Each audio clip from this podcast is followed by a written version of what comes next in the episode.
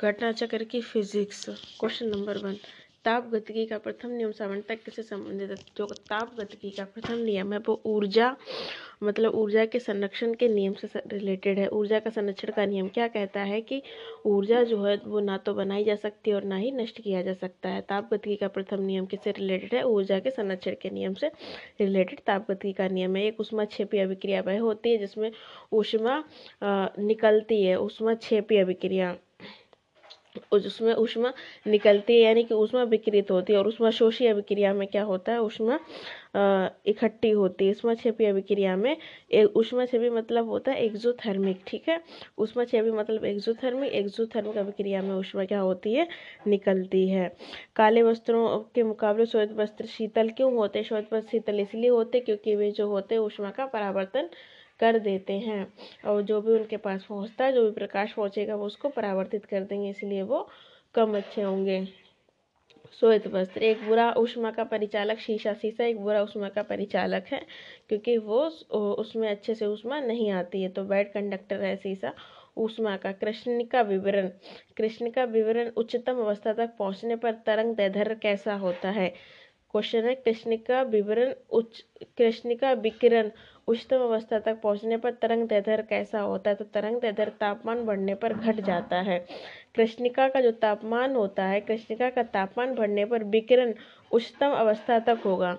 क्या होगा? कृष्ण, कृष्णिका का तापमान बढ़ने पर जो विकिरण होगा वो उच्चतम अवस्था तक होगा, लेकिन उसकी तरंग दैर्ध्य घट जाती है। यदि तापमान घटता है तो तरंग दैर्ध्य बढ़ जाती है।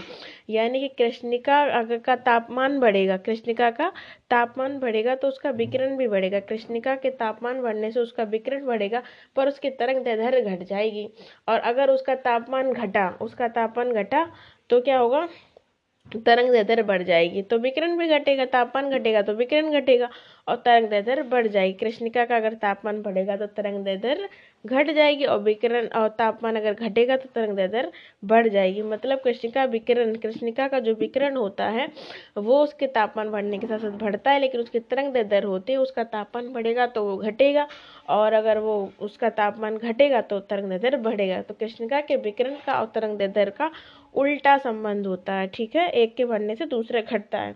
दो निकायों के बीच उष्मा के प्रवाह की दिशा निर्भर करती है। दो निकायों के बीच उष्मा के प्रवाह की जो दिशा होती है, वो उनके अपने अपने तापमान पर निर्भर करती है, ठीक है?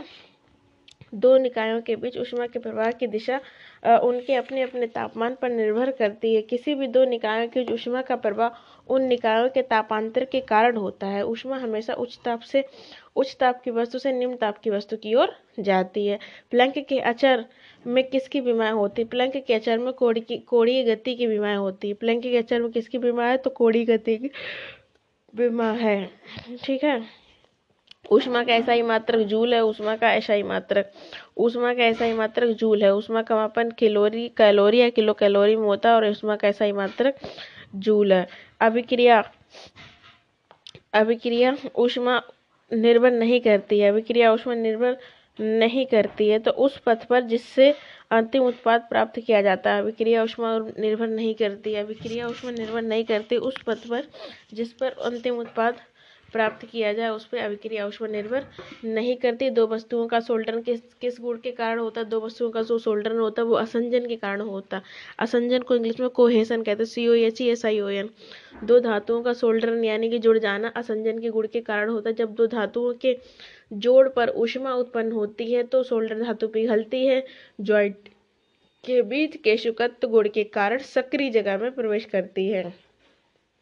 धातु पिघल के, ज्वाइंट के बीच केशुकत्य गुण के कारण सक्रिय धातु में प्रवेश करती है, इसलिए असंजन के कारण दो धातुओं का जुड़ना हो पाता दो धातुएँ जुड़ती हैं तो असंजन के कारण दो धातुएँ जुड़ती हैं तो असंजन के कारण, किसी धातु को पाचन सामग्री के रूप में अपनाए जाने के लिए उसकी कौन सी कसौटी अपनाई जाती है तो उसका देखी जाती है अधिक विशिष्ट ऊष्मा। उसमें अगर विशिष्ट ऊष्मा अधिक है मतलब खूब गर्म खूब गर्म होने के बाद भी पिघल नहीं रही है, तब उसको उस धातु को पाचन सामग्री के रूप में प्रयोग करेंगे। भीषण सर्दी में ठंडे देशों में पानी की पाइपें फट जाती हैं, क्योंकि पानी जमने पर फैल जाता है। और ठंडे देशों में शीतकाल में झीलें जम जाती नीचे के पानी को छोड़कर, क्योंकि ऊपर का जो पानी होता है, वो ज़ीरो डिग्री सेल्सियस पे चला जाता है है ना? ऊपर का पानी ज़ीरो डिग्री सेल्सियस पे जाके बर्फ़ बन जाता है, फिर बर्फ़ बाहर के टेम्परेचर को अंदर नहीं पहुँचने देती, इसलिए अंदर का पानी गर्म होता है और ऊपर ऊपर बर्फ़ जमी रहती है। ऊष्मीय मान को मात्रक द्वारा प्रदर्शित किया जाता है। ऊष्मीय मान को किलो वाट प्रति सेकंड ऊष्मीय मान को किलो वाट प्रति सेकंड से प्रदर्शित किया जाता है। रेफ्रिजरेटर खाद्य पदार्थों को खराब होने से बचाते हैं, क्योंकि उनके न्यून तापमान पर जीवाणु और फफूंदी निष्क्रिय हो जाते हैं। उनके न्यूनतम वो एकदम न्यून तापमान कर देते हैं, जिससे उसमें जो जीवाणु और फफूंदी है, वो निष्क्रिय हो जाते हैं। वो उसका ऑक्सीकरण नहीं कर पाते भोजन का। इस कारण से भोजन जल्दी खराब नहीं होता है। अपेक्षिक आर्द्रता को किस रूप में व्यक्त किया जाता है? प्रतिशत में अपेक्षिक आर्द्रता को हाइग्रोमीटर से मापते हैं और जिसको प्रतिशत में मापा जाता मापा जाता है। न्यून तापमान पैदा करने के लिए किस सिद्धांत का प्रयोग किया जाता है? तो रुदोष विचुम्बकम एडियाबेटिक डिमैग्नेटाइजेशन प्रोसेस। कौन सा? रुदोष विचुंबकन। किसके लिए? न्यून तापमान पैदा करने के लिए। रुदोष विचुंबकन मतलब एकदम लोएस्ट लोएस्ट टेम्परेचर के लिए रुदोष विचुंबकन का यूज़ किया जाता है। शीतलन की दर किस पर निर्भर करती है? शीतलन की दर करती है बॉडी और उसके आसपास की चीज़ों के बीच के तापमान, चीज़ों के बीच के तापमान के अंतर पर। किसी बॉडी मतलब किसी चीज़ और उसके आसपास की चीज़ों के बीच के तापमान के अंतर पर शीतलन की दर निर्भर करती है। शीतलन का नियम न्यूटन ने दिया था। शीतलन का नियम न्यूटन ने उन्होंने कहा था कि शीतलन की दर वस्तु और उसके आसपास के वातावरण के बीच तापमान में अंतर के समानुपाती होती है। अति शीतलन सुपर कूलिंग किसी द्रव को शीतल करना होता है हिमांक के नीचे। अति शीतलन सुपर कूलिंग क्या होता है? किसी द्रव को उसके हिमांक के नीचे शीतल कर दो। और कैसे, साधारणता किसको करते हैं? ये गैस और गैस और द्रव को, गैस और द्रव को ठोस किए बिना उसके हिमांक के नीचे ठंडा कर देना अति शीतलित सुपर कूलिंग कहलाता है। जल का क्वथनांक उच्च तुंगता पर किस कारण से घट जाता है? निम्न वायुमंडलीय दाब पर। उच्च उच्च तुंगता पर मतलब ऊंचाई पर। ऊंचाई पर जो वायुमंडल का दाब कम हो जाता है, वायुमंडल का दाब कम हो जाता है, इस कारण से जल का क्वथनांक घट जाता है। मतलब जल हंड्रेड डिग्री सेल्सियस से नीचे पे ही उबलने लगता है। जब किसी पाषाण खंड को पानी में डूबा जाता है तो वह समान आयतन, अपने समान आयतन, अपने वॉल्यूम के बराबर जगह को रिप्लेस करेगा। बादल किस कारण वायुमंडल में तैरते हैं? तो बादल तैरते हैं निम्न घनत्व के कारण, क्योंकि उनमें घनत्व बहुत कम होता है, इस कारण से बादल वायु में तैर पाते हैं। बादल वायुमंडल में निम्न घनत्व के कारण तैरते हैं। भाप से अधिक जलन पैदा होती क्योंकि भाप में जो होती गुप्त ऊष्मा हुआ करती है। निम्न में से किसमें संवहन होता? संवहन होता द्रवों और गैसों में। संवहन द्रवों और गैसों में होता। संवहन का मतलब होता है कुछ कण इधर से उधर जाएँगे और ऊष्मा को परिवर्तित करेंगे। मतलब एक जगह से दूसरी जगह पहुँचा के ऊष्मा का संचार करेंगे। तो संवहन की क्रिया ठोसों में नहीं होती है द्रव में होती है और गैस में होती है। एल्कोहल का क्वथनांक जो होता है वो सबसे कम होता है, उसके बाद पेट्रोल का होता है, उसके बाद जल का होता है उसके बाद कैरोसिन का होता है। पैरा पारा थर्मामीटर के कार्य करने का सिद्धांत क्या है? पारा थर्मामीटर गर्म करने पर पदार्थ का विस्तार होगा। इस सिद्धांत पर कार्य करता है। क्रायोजेनिक इंजन क्रायोजेनिक इंजन का प्रयोग रॉकेट प्रौद्योगिकी में करते हैं। आर्द्रता को मापने के लिए हाइग्रोमीटर आर्द्रता मापे का यूज़ किया जाता है।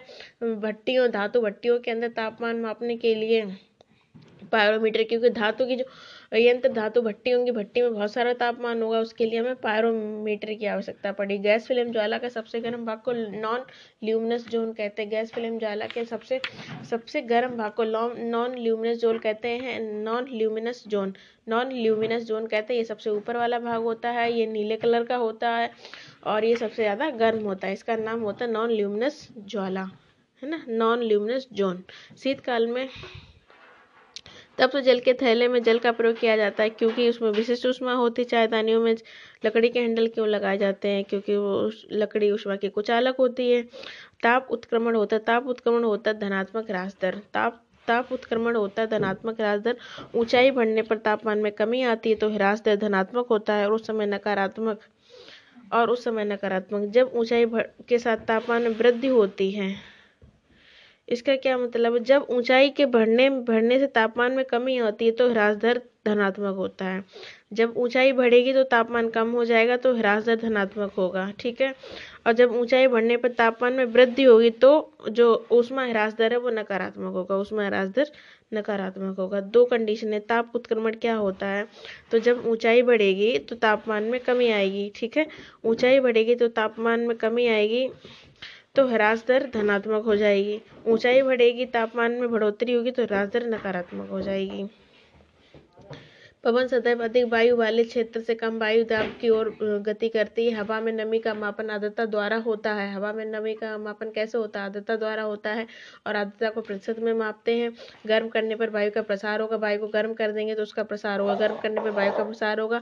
ठंडी, गर्म वायु जो होता है, ठंडी वायु से हल्की होती है और इसीलिए गर्म हवा ऊपर उठती है। गर्म वायु ठंडी वायु से हल्की होती है। जब गर्म वायु ऊपर की उठती है तो वायु का उस स्थान पर दाब कम हो जाता है। जो गर्म वायु ऊपर उठ जाएगी तो उस स्थान पर वायु का जो दाब होता है वो कम हो जाएगा। जब गर्म वायु ऊपर की ओर जाती है तो वायु का, उस स्थान पर दाब, वायु का दाब उस स्थान पर कम हो जाता है। जब गर्म वायु ऊपर की ओर उठती है तो उस स्थान के आसपास के क्षेत्र की ठंडी वायु उस स्थान को घेर लेती है, जिससे वायु में संवहन धाराएँ स्थापित हो जाती हैं। जब गर्म वायु ऊपर उठेगी तो आसपास की ठंडी वायु उस स्थान को घेरने के लिए आएगी।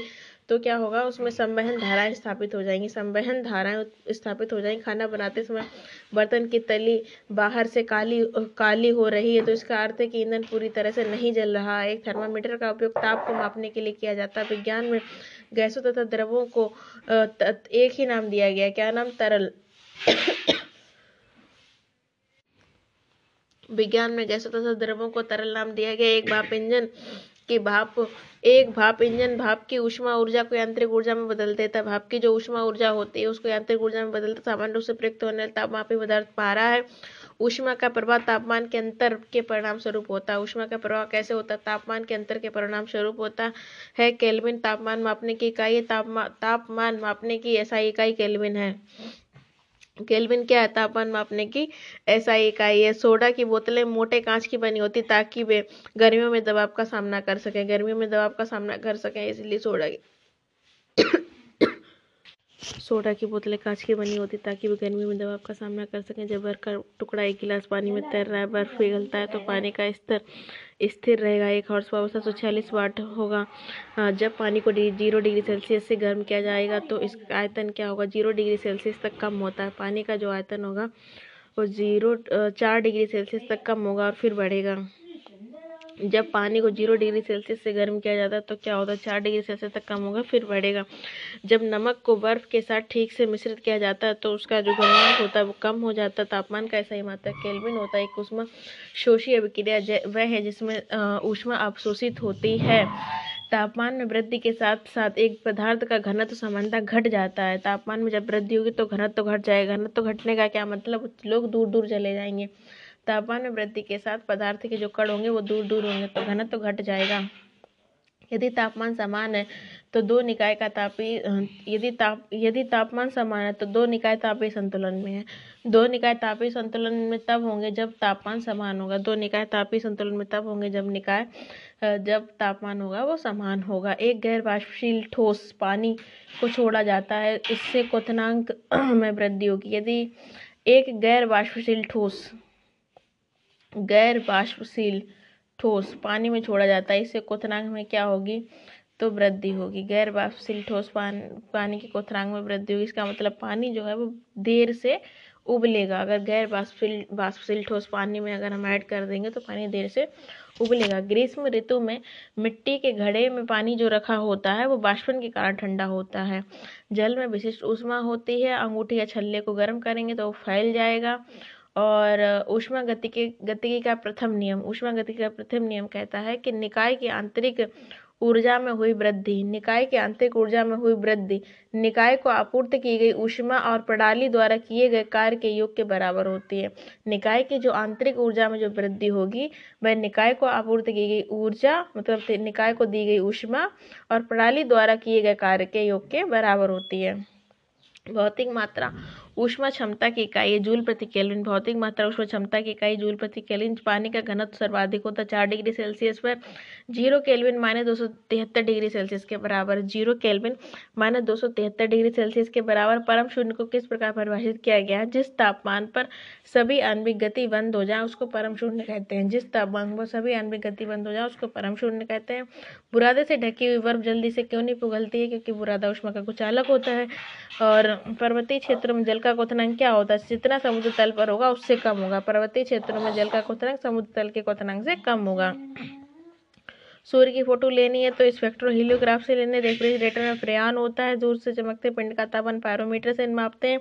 संवहन संवहन वह है जो कि द्रवों में चलता है और गैसों में, जो कि द्रव और गैस दोनों में संवहन प्रक्रिया हुआ करती है। ऊर्जा, सूर्य से पृथ्वी की ओर विकिरण के द्वारा यात्रा करती है। ऊर्जा जो सूर्य से पृथ्वी की ओर होती है, वो विकिरण की से यात्रा करती है। कमरे के ताप पर धातु जो होती है, वो पारा होती है। तरल पदार्थ के क्वथनांक पर तापमान नियत रहता है। सूर्यास्त के बाद भी पृथ्वी की सतह के निकट वायु वायु जो होती है स्थलीय विकिरण से ऊष्मा प्राप्त करती है। सूर्यास्त के बाद भी पृथ्वी के निकट की वायु जो है वो स्थलीय विकर्ण से ऊष्मा प्राप्त कर लेती है, यानी कि वायु गर्म होती रहती है, अगर पृथ्वी गर्म है तो। जब बर्फ़ बनती है तो जल की एंट्रोपी घट जाती है। जब बर्फ़ बनती है जल की एंट्रोपी घट जाती है। ऊष्मा कि खराब अवशोषक और खराब विकरण कौन है? पृथ्वी। पृथ्वी कैसी ऊष्मा की खराब अवशोषक मतलब वो जल्दी तो अवशोषित नहीं करेगी और अवशोषित कर लिया तो ज़्यादा उसको फेंकेगी नहीं, ज़्यादा निकालेगी नहीं तो खराब अवशोषक और खराब फेंकरक ठीक है, प्लांक नीतांक की यूनिट जेएस है, एक श्वेत तथा एक चिकनी सतह कैसी होती? है ताप की खराब अवशोषक और अच्छी परावर्तक होती है। तो जो सोए तो चिकनी सतह होगी, वो खराब अवशोषक होगी। मतलब वो भी जल्दी नहीं लेगी, लेकिन अगर ले लिया तो फिर वो एकदम से बाहर कर देगी, अच्छी बराबरता होगी। ताजे पानी का हिमांक बिंदु ज़ीरो डिग्री सेल्सियस, किलोवाट घंटा ऊर्जा का यूनिट है। किलोवाट घंटा एक यूनिट ऊर्जा का है। थर्म उष्मा की इकाई, थर्म किसकी इकाई? उष्मा की इकाई है। वायु को क्षतिज गति से होने वाले उष्मा के अंतरण को अभिवहन कहते हैं। वायु की क्षतिज गति से होने वाले उष्मा के अंतरण को अभिवहन कहते हैं। एक वास्तविक गैस जिसमें एक आदर्श गैस के रूप रूप में क्रिया कर सकती है। निम्न दाब और निम्न ताप पर एक वास्तविक गैस एक आदर्श गैस के रूप में बनाए तो निम्न दाब और निम्न ताप देना पड़ेगा। बहुत उच्च तापमान के लिए हम ताप वैद्युत उत्ताप मापे का यूज़ करते हैं। निम्न तापमान के लिए एल्कोहल थर्मामीटर द्वारा तारों का रंग तापमान पर निर्भर करता है। जल वाष्प में भंडारित ऊष्मा, गुप्त ऊष्मा, कोई पिंड ऊष्मा का सबसे अधिक अवशोषण करता है जब वह काला होता है और खुरदुरा होता है। ठीक है? प्रकाश जब एक माध्यम से दूसरे माध्यम में जाता है और अपनी दिशा में परिवर्तन कर लेता है तो उसको उसको किसकी घटना कहते हैं? परिवर्तन, अपवर्तन की घटना कहते हैं, ठीक है? प्रकाश अनुप्रस्थ तरंग क्योंकि प्रकाश का ध्रुवीकरण किया जा सकता है। प्रकाश का ध्रुवीकरण किया जा सकता है, इसलिए वह एक अनुप्रस्थ तरंग देहली आवृत्ति कैसी होती है? देहली आवृत्ति वह जिस, जिसके नीचे प्रकाश विद्युत उत्सर्जन संभव नहीं होता है। दहली आवृत्ति वह आवृत्ति होती जिसके नीचे प्रकाश विद्युत उत्सर्जन, प्रकाश विद्युत उत्सर्जन मतलब इलेक्ट्रॉन का उत्सर्जन संभव नहीं होता। जब किसी धातु पर विद्युत चुंबकीय विकिरण, जब किसी धातु पर विद्युत चुंबकीय विकिरण जैसे एक्सरे आदि पड़ता है तो तो वह धातु उस विद्युत चुंबकीय विकिरण से ऊर्जा अवशोषित कर, इलेक्ट्रॉन उत्सर्जित करती है। इस क्रिया को फ़ोटो इलेक्ट्रिक प्रभाव कहते हैं। इस क्रिया के लिए एक निश्चित आवृत्ति की आवश्यकता होती है, जिसे देली आवृत्ति कहते हैं। प्रकाश वोल्टी सेल के प्रयोग से सौर ऊर्जा का रूपांतरण करने से निम्नलिखित में किसका उत्पादन होता है? तो विद्युत ऊर्जा का उत्पादन होता है। प्रिज्म से गुजारने पर प्रकाश में कौन सा रंग सबसे अधिक विचलन दर्शाता है? तो वैगनी रंग, प्रिज्म से गुजारने पर कौन सा रंग सबसे अधिक विचलन दर्शाता है? तो वैगनी रंग सबसे अधिक विचलन दर्शाता है। जब रंगीन अक्षरों पर समतल कांच की पट्टी रखी जाती है तो उसमें कौन सा सबसे कम उठा हुआ दिखाई देगा? तो उसमें लाल रंग सबसे कम उठा हुआ दिखाई देगा, जबकि वैगनी और नीला रंग सबसे ज़्यादा उभरा हुआ दिखाई देगा। जब रंगीन अक्षरों पर समतल कांच की पट्टी रखी जाएगी, कैसी? जब रंगीन अक्षरों पर समतल कांच की पट्टी रखी जाएगी तो लाल रंग सबसे कम उभरा हुआ दिखाई देगा। इलेक्ट्रॉन सूक्ष्मदर्शी चाक्षुष सूक्ष्मदर्शी से अधिक आवर्धन देती चाक्षुष सूक्ष्मदर्शी मतलब प्रकाश सूक्ष्मदर्शी। तो इलेक्ट्रॉन सूर्यदर्शी क्या करती है? प्रकाश सूर्यदर्शी से अधिक आवर्धन देती है, अधिक आवर्धन देती है, क्योंकि इलेक्ट्रॉन के तरंग दैर्ध्य प्रकाश प्रकाश, चाक्षुष प्रकाश की तरंग दैर्ध्य से कम होता है। क्योंकि इलेक्ट्रॉन का जो तरंग दैर्ध्य होता है, वो चाक्षुष प्रकाश के तरंग दैर्ध्य से कम होता है। इलेक्ट्रॉन सूक्ष्मदर्शी प्रकाश सूर्यदर्शी से अधिक आवर्धन देता है, क्योंकि इसमें सूक्ष्म वस्तुओं का प्रतिबिंब तीव्र गति से करते हुए इलेक्ट्रॉन की सहायता से बनाया जाता है, ठीक है? ऐसे इलेक्ट्रॉनों से बनी तरंग की तरंग दैर्ध्य, प्रकाश की तरंग दैर्ध्य से कम होती है। नीले तथा हरे रंग के मिश्रण से कौन सा रंग प्राप्त होता है? नीला और हरे रंग के मिश्रण से हमें cyan colour C Y A N cyan, या फिर जिसको हम एक्वा रंग भी कहते हैं। नीला और हरा मिलकर हमें एक्वा रंग प्रदान करेगा। वह लेंस जो किरणें एकत्रित करता है, उसको अभिसारी कहते हैं। रेटिना पर एक एक बटे सोलह सेकेंड तक हमारा प्रतिबिंब बना रहता है अवतल लेंस हमेशा कौन सा प्रतिबिंब बनाता है अवतल लेंस हमेशा आभासी और सीधा बनाता है अवतल लेंस हमेशा आभासी और सीधा प्रतिबिंब बनाता। है दृश्य का अति व्यापक क्षेत्र किस दर्पण से अवलोकित होता है? तो दृश्य का अति व्यापक क्षेत्र उत्तल दर्पण से क्या होता है? उत्तल दर्पण से क्या होता है? दृष्टित होता है, ठीक है? अति व्यापक क्षेत्र में देखना, बड़े क्षेत्र को छोटा छोटा करके देखना है तो हमें उत्तल से देखना है। अवतल दर्पण द्वारा बन, पर्दे पर बनने प्रतिबिंब को क्या कहा जाता है? उत्तल दर्पण पर्दे पर बनने वाला प्रतिबिंब उल्टा वास्तविक तथा वस्तु से बड़ा बनता है। अवतल दर्पण अवतल दर्पण एक तो था अवतल लेंस, एक तो था अवतल दर्पण, जो अवतल लेंस वाला था अवतल लेंस में वस्तु का प्रतिबिंब होगा जो हमेशा आभासी और सीधा बनेगा। अवतल लेंस वस्तु का प्रतिबिंब आभासी, सीधा। अवतल लेंस से वस्तु का प्रतिबिंब आभासी और सीधा, जबकि अवतल दर्पण द्वारा पर्दे पर बनने वाला प्रतिबिंब जो होगा, वो उल्टा वास्तविक और वस्तु से बड़ा। उल्टा वास्तविक और वस्तु से बड़ा। सामान्यतः उत्तल दर्पण प्रयोग में होता है पश्चदर्शी दर्पण। उत्तल दर्पण का यूज़ होता है पश्चदर्शी दर्पण में। आवर्धक लेंस क्या होता है? आवर्धक लेंस उत्तल लेंस हुआ करता है। आवर्धक लेंस क्या होता है? उत्तल लेंस होता है। मतलब जो छोटी चीज़ को बड़ा करके दिखाए, है ना? आवर्धक लेंस उत्तल लेंस होता है। प्रकाश विद्युत प्रभाव धातु की सतह से किस स्थिति में इलेक्ट्रॉनों के निष्कासन के रूप में व्याख्यायित किया जाता है। तो उपयुक्त तरंग दैर्ध्य का प्रकाश उस पर गिरे। प्रकाश विद्युत प्रभाव धातु की सतह से किस स्थिति में इलेक्ट्रॉनों के निष्कासन के रूप में व्याख्यायित किया जाता है तो उपयुक्त तरंग दैर्ध्य का प्रकाश उस पर गिरे। आजकल सड़कों की रोशनी पीले लैंपों का प्रयोग किया जाता है, जिसमें सोडियम के साथ साथ नियोन को भरा जाता है। प्रकृति में सबसे सशक्त बल नाभिकीय बल है। परिदर्शी पेरिस्कोप सिद्धांत करता है पूर्ण आंतरिक परावर्तन के सिद्धांत पर। नहीं नहीं नहीं, परावर्तन। पर परिदर्शी या पेरिस्कोप परावर्तन के सिद्धांत पर कार्य करती है। परावर्तन के सिद्धांत पूर्ण आंतरिक परावर्तन पर नहीं, केवल परावर्तन पर करती है। जिसको हम पनडुब्बी, युद्धपोत वगैरह में लगाते हैं। परावर्तन के नियम के अनुसार आपतन कोण सदैव परावर्तन कोण के बराबर होता है। प्रकाश फाइबर यानी कि प्रकाशिक तंतु। ये किस पर? ये पूर्णांतरिक परावर्तन पर कार्य करता नरेंद्र कपानी ने इनकी ओ करी थी, खोज करी थी और इसके अलावा ये संचार सेवा में यूज़ किया जाता है। और इसी प्रकाशिक तंतु का यूज़ हम एंडोस्कोपी में भी करते हैं। एंडोस्कोपी में करते, उस समय पूर्ण आंतरिक परावर्तन नहीं हो सकता जब प्रकाश जो है पानी से होकर कांच में जाता है। पूर्ण आंतरिक परावर्तन जब होता है, जब जब प्रकाश सघन से विरल में जाता है। पूर्ण आंतरिक परावर्तन होने की कंडीशन ये है, प्रकाश को सघन से विरल में जाना चाहिए। अगर विरल से सघन में गया तो पूर्ण आंतरिक परावर्तन नहीं हो सकता। अंतरिक्ष यात्री को आकाश काला दिखाई देता है। आकाश किस कारण से नीला होता है। वायुमंडल से में सूर्य के प्रकाश का लघुत्तर तरंग धर का प्रकीर्णन वायुमंडल में सूर्य के प्रकाश के लघुत्तर तरंग धर का प्रकीर्णन आकाश किस कारण से नीला होता? है आकाश होता है वायुमंडल में सूर्य के प्रकाश के लघुत्तर तरंग धर का प्रकीर्णन के कारण। मतलब आकाश नीला दिखाई देता है प्रकीर्णन के कारण, लेकिन सूर्य के प्रकाश के लघुत्तर तरंग धर का प्रकीर्णन के अंत धनुष किस कारण से बनता? है पर्तन और परावर्तन के कारण। हाँ। हिस्ट्री लूसेंट एंशियंट वाली हिस्ट्री जिसे महाकाव्य तथा पुराणों में भारतवर्ष तथा भारतों का देश कहा गया है उसे क्या कहा, भारतीय कहा जाता है? भारत को भारत को प्राचीन ईरानी ने सिंधु के नाम से जोड़ते थे। भारत को प्राचीन ईरानियों ने सिंधु के नाम से जोड़ा तथा यूनानियों ने इंडे के नाम से जोड़ा। भारत को भारत को प्राचीन यूनानी ने सिंधु नदी के नाम पर सिंधु के, सिंधु से हिंदू किया तथा यूनानी ने इसे इंडे इंडे इंडे इंडे और अरब इसे हिंद कहते थे। यूनानी इसे इंडे तथा अरब इसे हिंद कहते थे।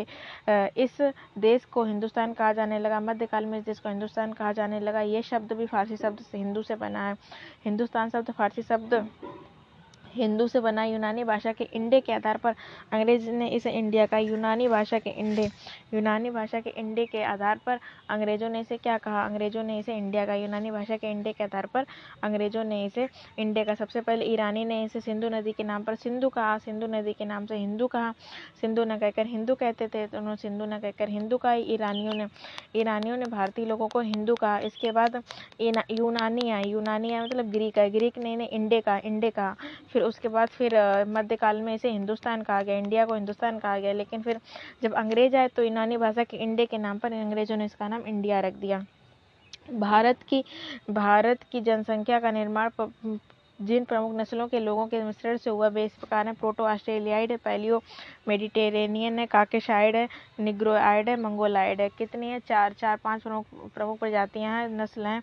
कौन कौन है? Proto Australoid, paleo Mediterranean proto Australoid है paleo Mediterranean Caucasoid Negroid Mongoloid Caucasoid Negroid Mongolo Mongoloid Caucasoid Negroid Mongoloid proto Australoid paleo Mediterranean paleo Mediterranean proto Australoid proto Australoid paleo Mediterranean proto paleo proto Australia paleo Mediterranean Caucasoid Negroid Mongoloid Caucasoid Negroid Mongoloid Caucasoid Negroid Mongoloid Caucasoid Negroid Mongoloid proto Australoid paleo paleo Mediterranean Caucasoid Negroid Negroid और Mongoloid इतने हैं ठीक है हाँ, सबसे पहले इतिहास को तीन भागों में बांटने का श्रेय जर्मन इतिहासकार क्रिस्टोफ सेलियस को जाता है। सबसे पहले इतिहास को तीन भागों में बांटने का श्रेय जर्मन इतिहास इतिहासकार क्रिस्टोफ क्रिस्टोफ सेलियस को जाता है। जर्मन इतिहासकार क्रिस्टोफ सेलियस को जाता है। प्राचीन भारतीय इतिहास के विषय में जानकारी मुख्यतः चार चार स्रोतों से प्राप्त होती धर्म ग्रंथ ऐतिहासिक ग्रंथ और जो विदेशों से आए हुए विदेशियों का विवरण और पुरातत्व संबंधी साक्ष्य है। धर्म ग्रंथ व ऐतिहासिक ग्रंथ से मिलने वाली महत्वपूर्ण जानकारियों में सबसे प्राचीन धर्म ग्रंथ वेद है। सबसे प्राचीन धर्म ग्रंथ वेद है। इसके संकलन करता महर्षि महर्षि कृष्ण द्वैपायन वेद व्यास को माना जाता है। इसके वेदों वेदों के कौन है? वेद व्यास जी। मतलब महर्षि कृष्ण द्वैपायन कृष्ण द्वैपायन वेद व्यास जी को वेदों का संकलन करता माना गया है। इसमें चार वेद हैं, चारों वेदों की जो सही चारों वेदों के संयुक्त रूप को भी, चारों वेदों को संहिता कहा जाता है। इन चारों वेदों को क्या कहा जाता है? संहिता कहा जाता है, ऋचाओं। ऋग्वेद ऋग्वेद के गाथा को होत्र कहते हैं। ऋग्वेद की गाथा को होत्र कर दस मंडल लेकर जा रहा अट्ठाईस सौ, दस हज़ार चार सौ बासठ ऋचाएँ हैं, ठीक है? विश्वामित्र द्वारा रचित, विश्वामित्र द्वारा रचित रचित क्या है? विश्वामित्र द्वारा विश्वामित्र द्वारा रचित ऋग्वेद के तीसरे मंडल में, विश्वामित्र द्वारा रचित ऋग्वेद के तीसरे मंडल सूर्य देवता सावित्री को समर्पित एक प्रसिद्ध गायत्री मंत्र। ऋग्वेद के तीसरे मंडल में सूर्य सूर्य देवता सावित्री को प्रसिद्ध एक गायत्री मंत्र विश्वामित्र जी ने रचित किया था किसमें? तीसरे मंडल में है। आठवें मंडल के हस्तलिखित रचनाओं को खिल कहा जाता है। आठ, आठवें मंडल जो हस्तलिखित रचनाएँ उनको खिल कहा जाता है। दसवें मंडल में चतुष्वर्ण समाज की कल्पना की चार चार वर्ण बताए गए हैं। इसके अलावा, यजुर्वेद जो है, यजुर्वेद प्राचीन इतिहास के साधन के रूप में वैदिक साहित्य में ऋग्वेद के बाद शतपथ ब्राह्मण का स्थान है। सस्वर पाठ के लिए मंत्र तथा बलि के समय अनुपालन के लिए नियमों का संकलन यजुर्वेद करता है। इसके पाठकर्ता को अधयु कहते हैं। मंत्र तथा बलि, मंत्र तथा बलि मतलब बलि के समय जो मंत्र बोले जाएँगे, वो यजुर्वेद करता है। यजुर्वेद जो है गद्यपद दोनों में चंपू काव्य है। इनके, इसमें यज्ञों के नियमों, विधि विधानों का भी संकलन मिलता है यज्ञ में, और बलि विधि का भी संकलन मिलता है, ठीक है? इसके पाठकर्ता को क्या कहते हैं? अर्धयु कहते हैं सामवेद का आर्थिक शाब्दिक अर्थ गान है। इसे मुख्यतः यज्ञों के अवसर पर गाए जाने ऋचो, ऋचा मंत्र, कौन से मंत्र और ऋचाएँ जिसमें यज्ञ के अवसर पर जो गाए जाएँगे, जिसमें क्या है? ये इसका संकलन इसका संकलन ऋग्वेद पर आधारित है। इसमें 1810 सूक्त हैं जो प्राय ऋग्वेद से लिए गए हैं। इसमें प्राचीन संगीत का, सामवेद को क्या कहा गया है? सामवेद को प्राचीन संगीत का जनक कहा गया है। यजुर्वेद तथा सामवेद में किसी भी विशिष्ट विशिष्ट ऐतिहासिक घटना यजुर्वेद में मिलती तो हैं, कुछ राजाओं के वर्णन, लेकिन लेकिन यजुर्वेद सामवेद किसी विशिष्ट राजनीतिक घटना का वर्णन हमें नहीं मिलता है। अथर्वेद अथर्वा ऋषि ने रचित किया सात सौ इकतीस मंत्र है सोल छः हज़ार पद हैं। सात सौ इकतीस मंत्र छः हज़ार पद अथर्वेद अथर्वा ऋषि ने बोला है। और इसमें क्या है? इसमें स्त्री के जन्म की मतलब कन्याओं के जन्म की निंदा करी गई है। इसके अलावा विचारों तथा अंधविश्वासों का वर्णन मिलता है, लेकिन ये सबसे लोकप्रिय और ये सबसे बात का ग्रंथ है। अथर्ववेद में सभा तथा समित को प्रजापति की दो पुत्रियाँ कहा गया। सभा और समित को प्रजापति की दो पुत्रियाँ कहा गया। वेदों की कई शाखाएँ हैं, जो वैदिक अध्ययन और व्याख्या से जुड़े विभिन्न दृष्टिकोणों का प्रतिनिधित्व करती हैं। शाकल शाखा, शाकल शाकल शाखा जो है ऋग्वेद से जुड़ी एकमात्र जीवित शाखा। शाकल शाखा ऋग्वेद से जुड़ी एकमात्र जीवित शाखा। यजुर्वेद को शुक्ल यजुर्वेद और कृष्ण यजुर्वेद को दो शाखाओं में बांटा गया है। यजुर्वेद को दो शाखाएँ बांट दी गई, कृष्ण यजुर्वेद और शुक्ल यजुर्वेद। शुक्ल यजुर्वेद की फिर से दो शाखाएँ, मध्यादिन माध्य दिन, माध्यम दिन और कान माध्यम दिन और कान में शुक्ल यजुर्वेद की दो शाखाएँ, फिर आते हैं कृष्ण यजुर्वेद की। कृष्ण यजुर्वेद की भी दो शाखाएँ जिन्हें काठक कनिष्ठल काठक कनिष्ठल मैत्रेयी तत्रीय जिन्हें का, जिन्हें काठक कड़िष्ठल काठक कड़िष्ठल मैत्रेय मैत्रेयी तत्री कहा गया है। कौथुम रनायनी, जैमिनी या तल तवलकर सामवेद की शाखाएँ सामवेद की शाखाएँ कौन सी? कौथुम कौथुम रनायनी, जैमिनी या तवलकार। कौथुम रनायनी, जैमिनी, तवलकार। कौथुम रनायनी, जैमिनी, तवलकार। सामवेद की दो शाखाएँ अथर्वेद की शाखाएँ, शौनक या पैम्पालद हैं। अथर्वेद की शाखाएँ कौन सी हैं? शौनक या पैम्पालद अथर्वेद की शाखाएँ अथर्वेद की शाखाएँ शौनक और पैम्पालद है, जबकि ऋग्वेद की शाखा शाकल थी जो कि एकमात्र जीवित शाखा थी। यजुर्वेद की शाखाओं को पहले दो भागों में बांटा गया, शुक्ल यजुर्वेद और कृष्ण यजुर्वेद। शुक्ल यजुर्वेद में आएँगे तो मंद्याधीन और कान मिलेंगे और फिर आएँगे किसमें? कृष्ण यजुर्वेद जब हम कृष्ण यजुर्वेद में जाएँगे ना तो हमें चार मिलेंगे। काटक कनिष्ठल मैत्रेयणी तैतरीय काटक कनिष्ठल मैत्रेय तैतरीय फिर जाएँगे सामवेद में। सामवेद की हमें फिर से मिले कौथुम, रनायनी, जैमिनी या तवलकार। सामवेद की फिर से चार मिली कौन कौन सी? कौथुम, रनायनी, जैमिनी या तवलकार। कौथुम, रनायनी, जैमिनी या तवलकार। अथर्वेद की शाखाएँ कौन सी? शौनक तथा पैम्पलत अथर्वेद की शाखाएँ शौनक तथा पैम्पलत है सबसे प्राचीन ऋग्वेद में सबसे प्राचीन वेद कौन सा ऋग्वेद तथा सबसे बाद का वेद? अथर्वेद है। ब्राह्मण, आरण्यक तथा उपनिषद। अब क्या होता है? संहिता के पश्चात, संहिता मतलब वेद। वेदों के पश्चात ब्राह्मण, आरण्यक, उपनिषदों का स्थान है। ब्राह्मणों के पश्चात किस वेदों के बाद किस किसका स्थान है? ब्राह्मण, आरण्यक तथा उपनिषद। ब्राह्मण ब्राह्मण, आरण्यक, उपनिषद। इन्हें उत्तर इन्हें उत्तर वैदिक कालीन समाज की संस्कृति के विषय में जानकारी प्राप्त होती। है ब्राह्मण ग्रंथ वैदिक संहिताओं की व्याख्या करने के लिए गद्य में लिखे गए हैं। ब्राह्मण ग्रंथ जो है, वैदिक संहिताओं की, वैदिक संहिताओं की व्याख्या करने के लिए गद्य में लिखे गए हैं। प्रत्येक संहिता के लिए अलग अलग ब्राह्मण ग्रंथ है। प्रत्येक संहिता के लिए अलग अलग ब्राह्मण ग्रंथ है। मतलब प्रत्येक वेद के लिए अलग अलग ब्राह्मण ग्रंथ है। ऋग्वेद का जो ब्राह्मण ग्रंथ है, वो एतरे कौशिकित की है। कौन सा एतरे कौशिकित की? ऋग्वेद का एक कौश की तरह ऋण उतारूँगा, ऋग्वेद का एक कौश की तरह ऋण उतारूँगा। तो एतरे, ऐसे ए ऐसे एतरे और कौशिकी से कौशित की, ऐसे एतरे ऐसे कौशित की, फिर ऋग्वेद। अब आते हैं यजुर्वेद। यजुर्वेद के ते यजुर्वेद के यजुर्वेद के ब्राह्मण ग्रंथ का नाम एतरी शतपथ, एतरी एतरीय क्या चीज़ है? तैतरीय। तैतरी शतपथ। यजुर्वेद को बोलेंगे तेरी शपथ तेरी ते, तेरी तेरे साथ के लिए बलि दे दूँगा तेरे साथ के लिए बलि चढ़ाऊँगा तेरे साथ के लिए बलि चढ़ाऊँगा। तो तेरी से तैतरी और सात के लिए सतपथ तेरी से तैतरी सात के लिए सतपथ। और बलि बलि के बलि के बारे में बड़ा मतलब यजुर्वेद तेरे साथ के लिए बलि चढ़ाऊँगा। ऊपर क्या था? और एक कौशिक तेरा रेड़ उतारूँगा। इतरे कौशिक की ऋग्वेद इतरे कौशिक की ऋग्वेद तेतरे सतपथ यजुर्वेद। पंचविश पंचविश सामवेद का अथर्वेद गोपद का इन ब्राह्मण ग्रंथों से हमें परीक्षित के बाद का और ब्रह्मसार के पूर्व की घटनाओं का वर्णन मिलता है। कहाँ से परीक्षित के बाद का? ब्रह्म परीक्षित के बाद का मिल जाएगा बिम्बिसार के पूर्व की घटना को मिल जाएगा। इतरे में राज्यभिषेक के नियम एवं कुछ प्राचीन राजाओं के नाम दिए गए। इतरे इतरे किसमें था? एक कौशिकी एक कौशिकी एक कौशिकी तेरा ऋण उतारूँगा। इतने मतलब ऋग्वेद में ऋग्वेद में क्या दिया गया है? राज्यभिषेक में नियम एवं कुछ प्राचीन राजाओं के नाम दिए। सतपथ में सतपथ सतपथ किसमें आया था? तेरे तेरह सात ते, ते, तेरे साथ के लिए बलि दे दूँगा। तो यजुर्वेद यजुर्वेद का ब्राह्मण ग्रंथ सतपथ है ठीक है? सतपथ में गंधार शल्य कैकई कुरु पंचाल कौशल विदय राजाओं का उल्लेख मिलता है। गंधार शल्य कैकई कुरु पंचाल कौशल आदि राजाओं का वर्णन मिलता है। वैदिक साहित्य में ऋग्वेद के बाद सतवत ब्राह्मण का स्थान है। वैदिक साहित्य में ऋग्वेद का किस किसका है सतवत ब्राह्मण? अब ब्राह्मण हो गया अब आरण्यक आरण्यक में यज्ञ से जुड़े कर्म कांडों की दार्शनिक और प्रतीकात्मक अभिव्यक्ति। आरण्यक में क्या? आरण्यक में यज्ञ से जुड़े कर्म कांडों की दार्शनिक और प्रतीकात्मक अभिव्यक्ति है। उपनिषदों की संख्या एक सौ जिनमें से तेरह को मूलभूत उपनिषद की श्रेणी में रखा गया है और जिसमें यज्ञ से जुड़े दार्शनिक विचार, शरीर, ब्रह्मांड, आत्मा, ब्रह्म की व्याख्या की गई है। स्त्री की सर्वाधिक गिरी हुई स्थिति हमें मैत्रेयनी संहिता से प्राप्त होती है जिसमें जुआ और शराब की भांति स्त्री को पुरुष का तीसरा मुख्य दोष बताया गया है। सतपुत ब्राह्मण सतपथ ब्राह्मण में स्त्री को पुरुष की अर्धांगिनी का सतपथ ब्राह्मण सतपथ ब्राह्मण अच्छा ब्राह्मण है। तो सतपथ ब्राह्मण में क्या किया गया? स्त्री को पुरुष की अर्धांगिनी बताया गया। स्त्री को पुरुष की अर्धांगिनी बताया गया सतपथ ब्राह्मण में। जावालो उपनिषद में चारों जालो जावालो उपनिषद में चारों आश्रम के वर्णन किया गया या चारों आश्रमों का उल्लेख मिलता है। जावालो उपनिषद में चारों आश्रमों का उल्लेख मिलता है। स्मृति ग्रंथ में सबसे प्राचीन प्रामाणिक मनुस्मृति मानी जाती है।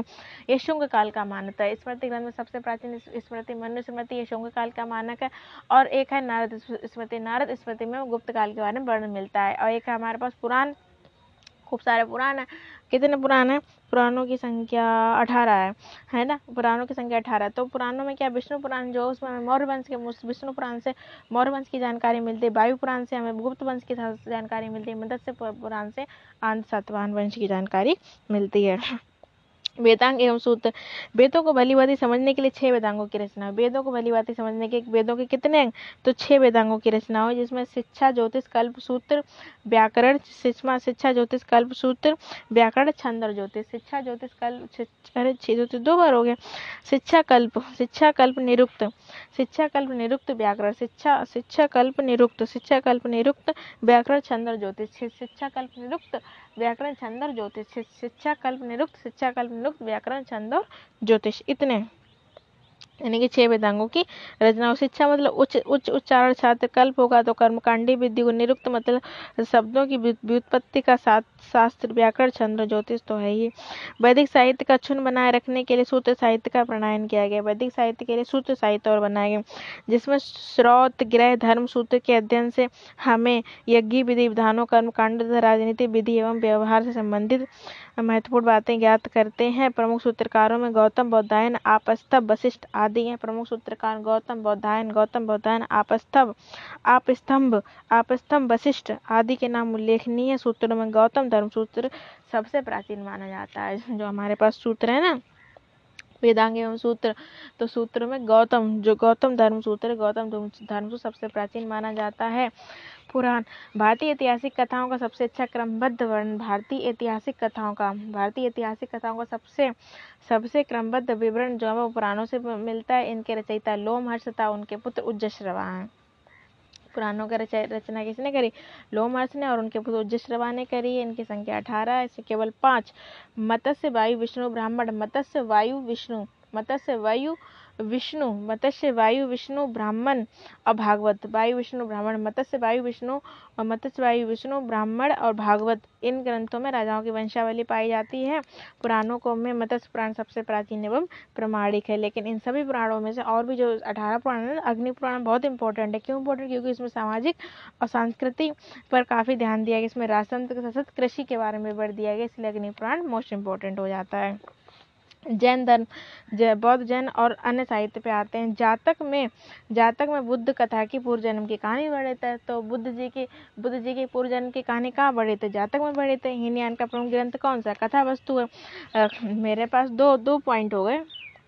एक ये कि जातक क्या है? तो जातक में जातक की विषय वस्तु क्या है? तो जातक में बुद्ध के पूर्व जन्म की कहानी वर्णित है।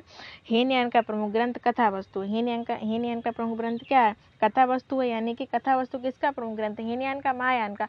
तो कथा वस्तु जो हीनयान का महाग्रंथ है, हीनयान का प्रमुख ग्रंथ है, जिसमें महात्मा बुद्ध के जीवन चरित्र और अनेक कथानकों का वर्णन है। कथा वस्तु में जीवन चरित्र अनेक कथानकों का वर्णन है। कथा वस्तु आता हीनयान से कथा वस्तु आता हीनयान से हीनयान से हीनयान से कथा वस्तु हीनयान। जैन साहित्य को आगम कहा जाता है, जैन धर्म का प्रारंभिक इतिहास कल्प सूत्र से ज्ञात होता है। आप जैन साहित्य है तो जैन साहित्य को क्या कहेंगे? आगम कहेंगे, जैन साहित्य को आगम कहा जाता है। और जैन साहित्य जैन धर्म का प्रारंभिक इतिहास, जैन धर्म का जो शुरू का इतिहास, वो कल्प सूत्र से ज्ञात होता है। जैन जैन ग्रंथ भगवती सूत्र में, जैन ग्रंथ भगवती सूत्र में महावीर के जीवन कृत्यों और तथा अन्य समकालिकों के साथ उनके संबंधों का विवरण मिलता है। अब भगवती सूत्र भगवती सूत्र किसका ग्रंथ है? तो भगवती सूत्र जैन धर्म का ग्रंथ है।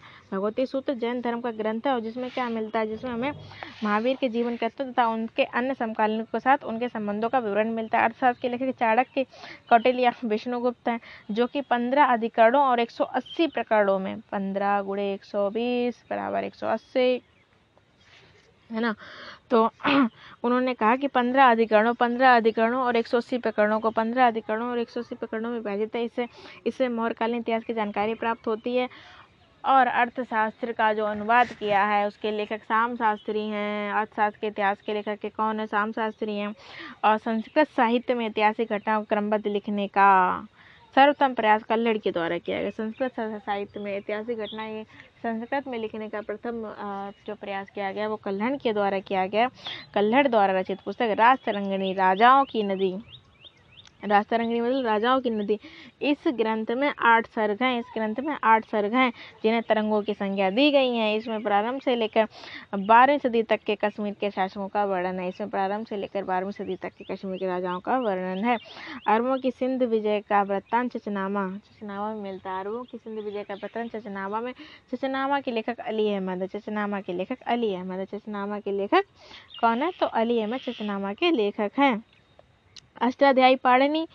इससे मौर्य काल के इस संस्कृत भाषा व्याकरण की प्रथम पुस्तक है, अष्टाध्याय की Panini.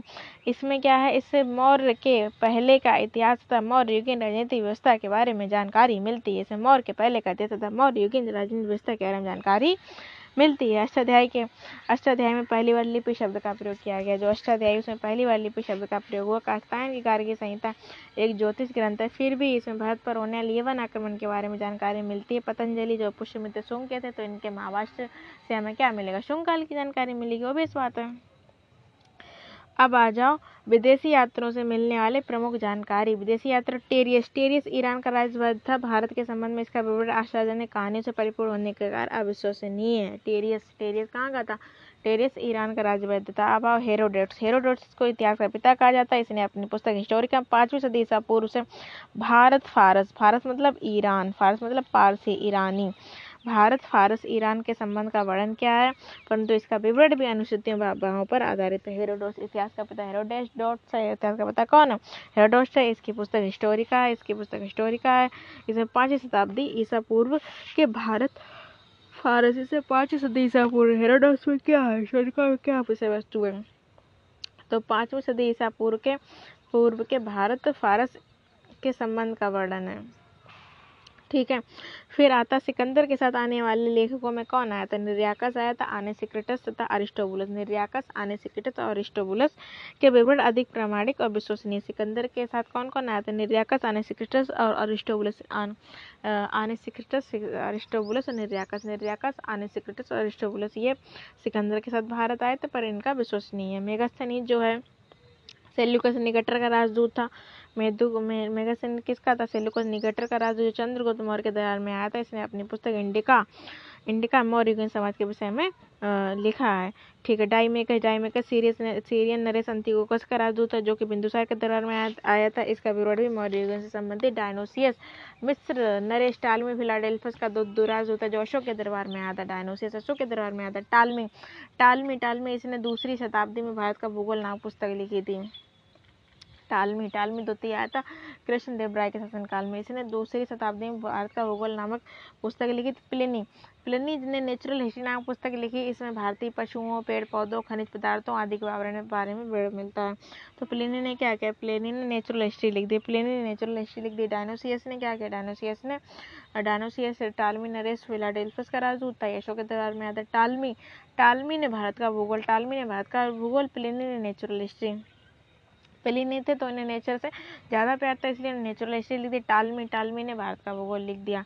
Peri plus of the Erythraean इस पुस्तक के लेखक के बारे में जानकारी नहीं है। करीब अस्सी ईस्वी में हिंद महासागर की यात्रा पर आया था। इसने उस समय के भारत के बंदरगाह तथा व्यापारिक वस्तुओं के बारे में जानकारी दी। Periplus of the Erythraean में इंडिया के बारे में जानकारी तो पर इसके लेखक का पता नहीं है। फिर आज चीनी लेखक, चीनी चीनी चीनी चीनी चीनी लेखक को फांसी हुई। फांसी मतलब फाइयान सयुगन हुएजांग इत्सिंग कितने लोग फाइयान आया सबसे पहले। फाइयान आई, ये चीनी गुप्त ने चंद्रगुप्त द्वितीय के दरबार में आया था। फाइयान किसमें गुप्त ने चंद्रगुप्त द्वितीय के दरबार में आया था। इसने अपने विवरण मध्य प्रदेश के समाज एवं संस्कृति के बारे में वर्णन किया। है इसने मध्य प्रदेश की जनता को सुखी समृद्ध बनाई। चौदह वर्षों तक भारत में रहा था। फाइयान ने मध्य प्रदेश के बारे में वर्णन किया है और चौदह वर्षों तक भारत रहा था। ये कब आया था? चौदह सौ उन्नीस के बाद जब चंद्रगुप्त द्वितीय थे, है ना? हाँ। संयुगन संयुगन आया था पाँच सौ अठारह ईस्वी में भारत आया। इसने अपने तीन वर्षों की यात्रा में बौद्ध धर्म की प्राप्तियाँ एकत्रित की। संयुगन पाँच सौ अठारह ईस्वी में भारत आया। संयुगन कब आया? पाँच सौ अठारह। संयुगन आया पाँच सौ अठारह में भारत आया। इसने अपनी तीन वर्षों की यात्रा में बौद्ध धर्म की प्राप्तियाँ एकत्रित की। इसने तीन वर्षों की यात्रा करी बौद्ध धर्म की प्राप्तियाँ एकत्रित करी। संयुगन ने ओहन संघ आया छः सौ उनतीस। ये हर्षवर्धन के शासनकाल में भारत आया था और छः सौ उनतीस चीन से भारतवर्ष के लिए प्रस्थान के लगभग एक वर्ष की यात्रा के बाद बाद बाद छः सौ तीस ईस्वी में ये भारत पर, भारत, भारतीय राज्य का कपिशा पहुँचा। भारतीय राज्य का कपिशा पहुँचा कौन? हुन संघ हुन संघ कब आया था? जब, ना हुन संघ हाँ हुन संघ कब आया था? जब हर्षवर्धन था। हुन संघ तब आया था? जब हर्षवर्धन था। हुन संघ तब आया था? जब हर्षवर्धन था। तो हुन संघ जब आया था तो वो छः सौ तीस ईस्वी में इंडिया आ गया था। पंद्रह वर्षों तक इसने ठहर कर छः सौ इकतालीस में चीनी लौट गया। ये भारतीय, कहाँ सर्वप्रथम ये भारतीय राज्य कबिशा पहुँचा था? वह बिहार में नालंदा जिला स्थित नालंदा विश्वविद्यालय में अध्ययन करने तथा भारत से बौद्ध ग्रंथों एकत्र कर ले जाने के लिए आया था। इसने इसका प्रमाण वृत्तांत सियुकी नाम से प्रसिद्ध है। इसका होन सांग ने सियुकी लिखा है।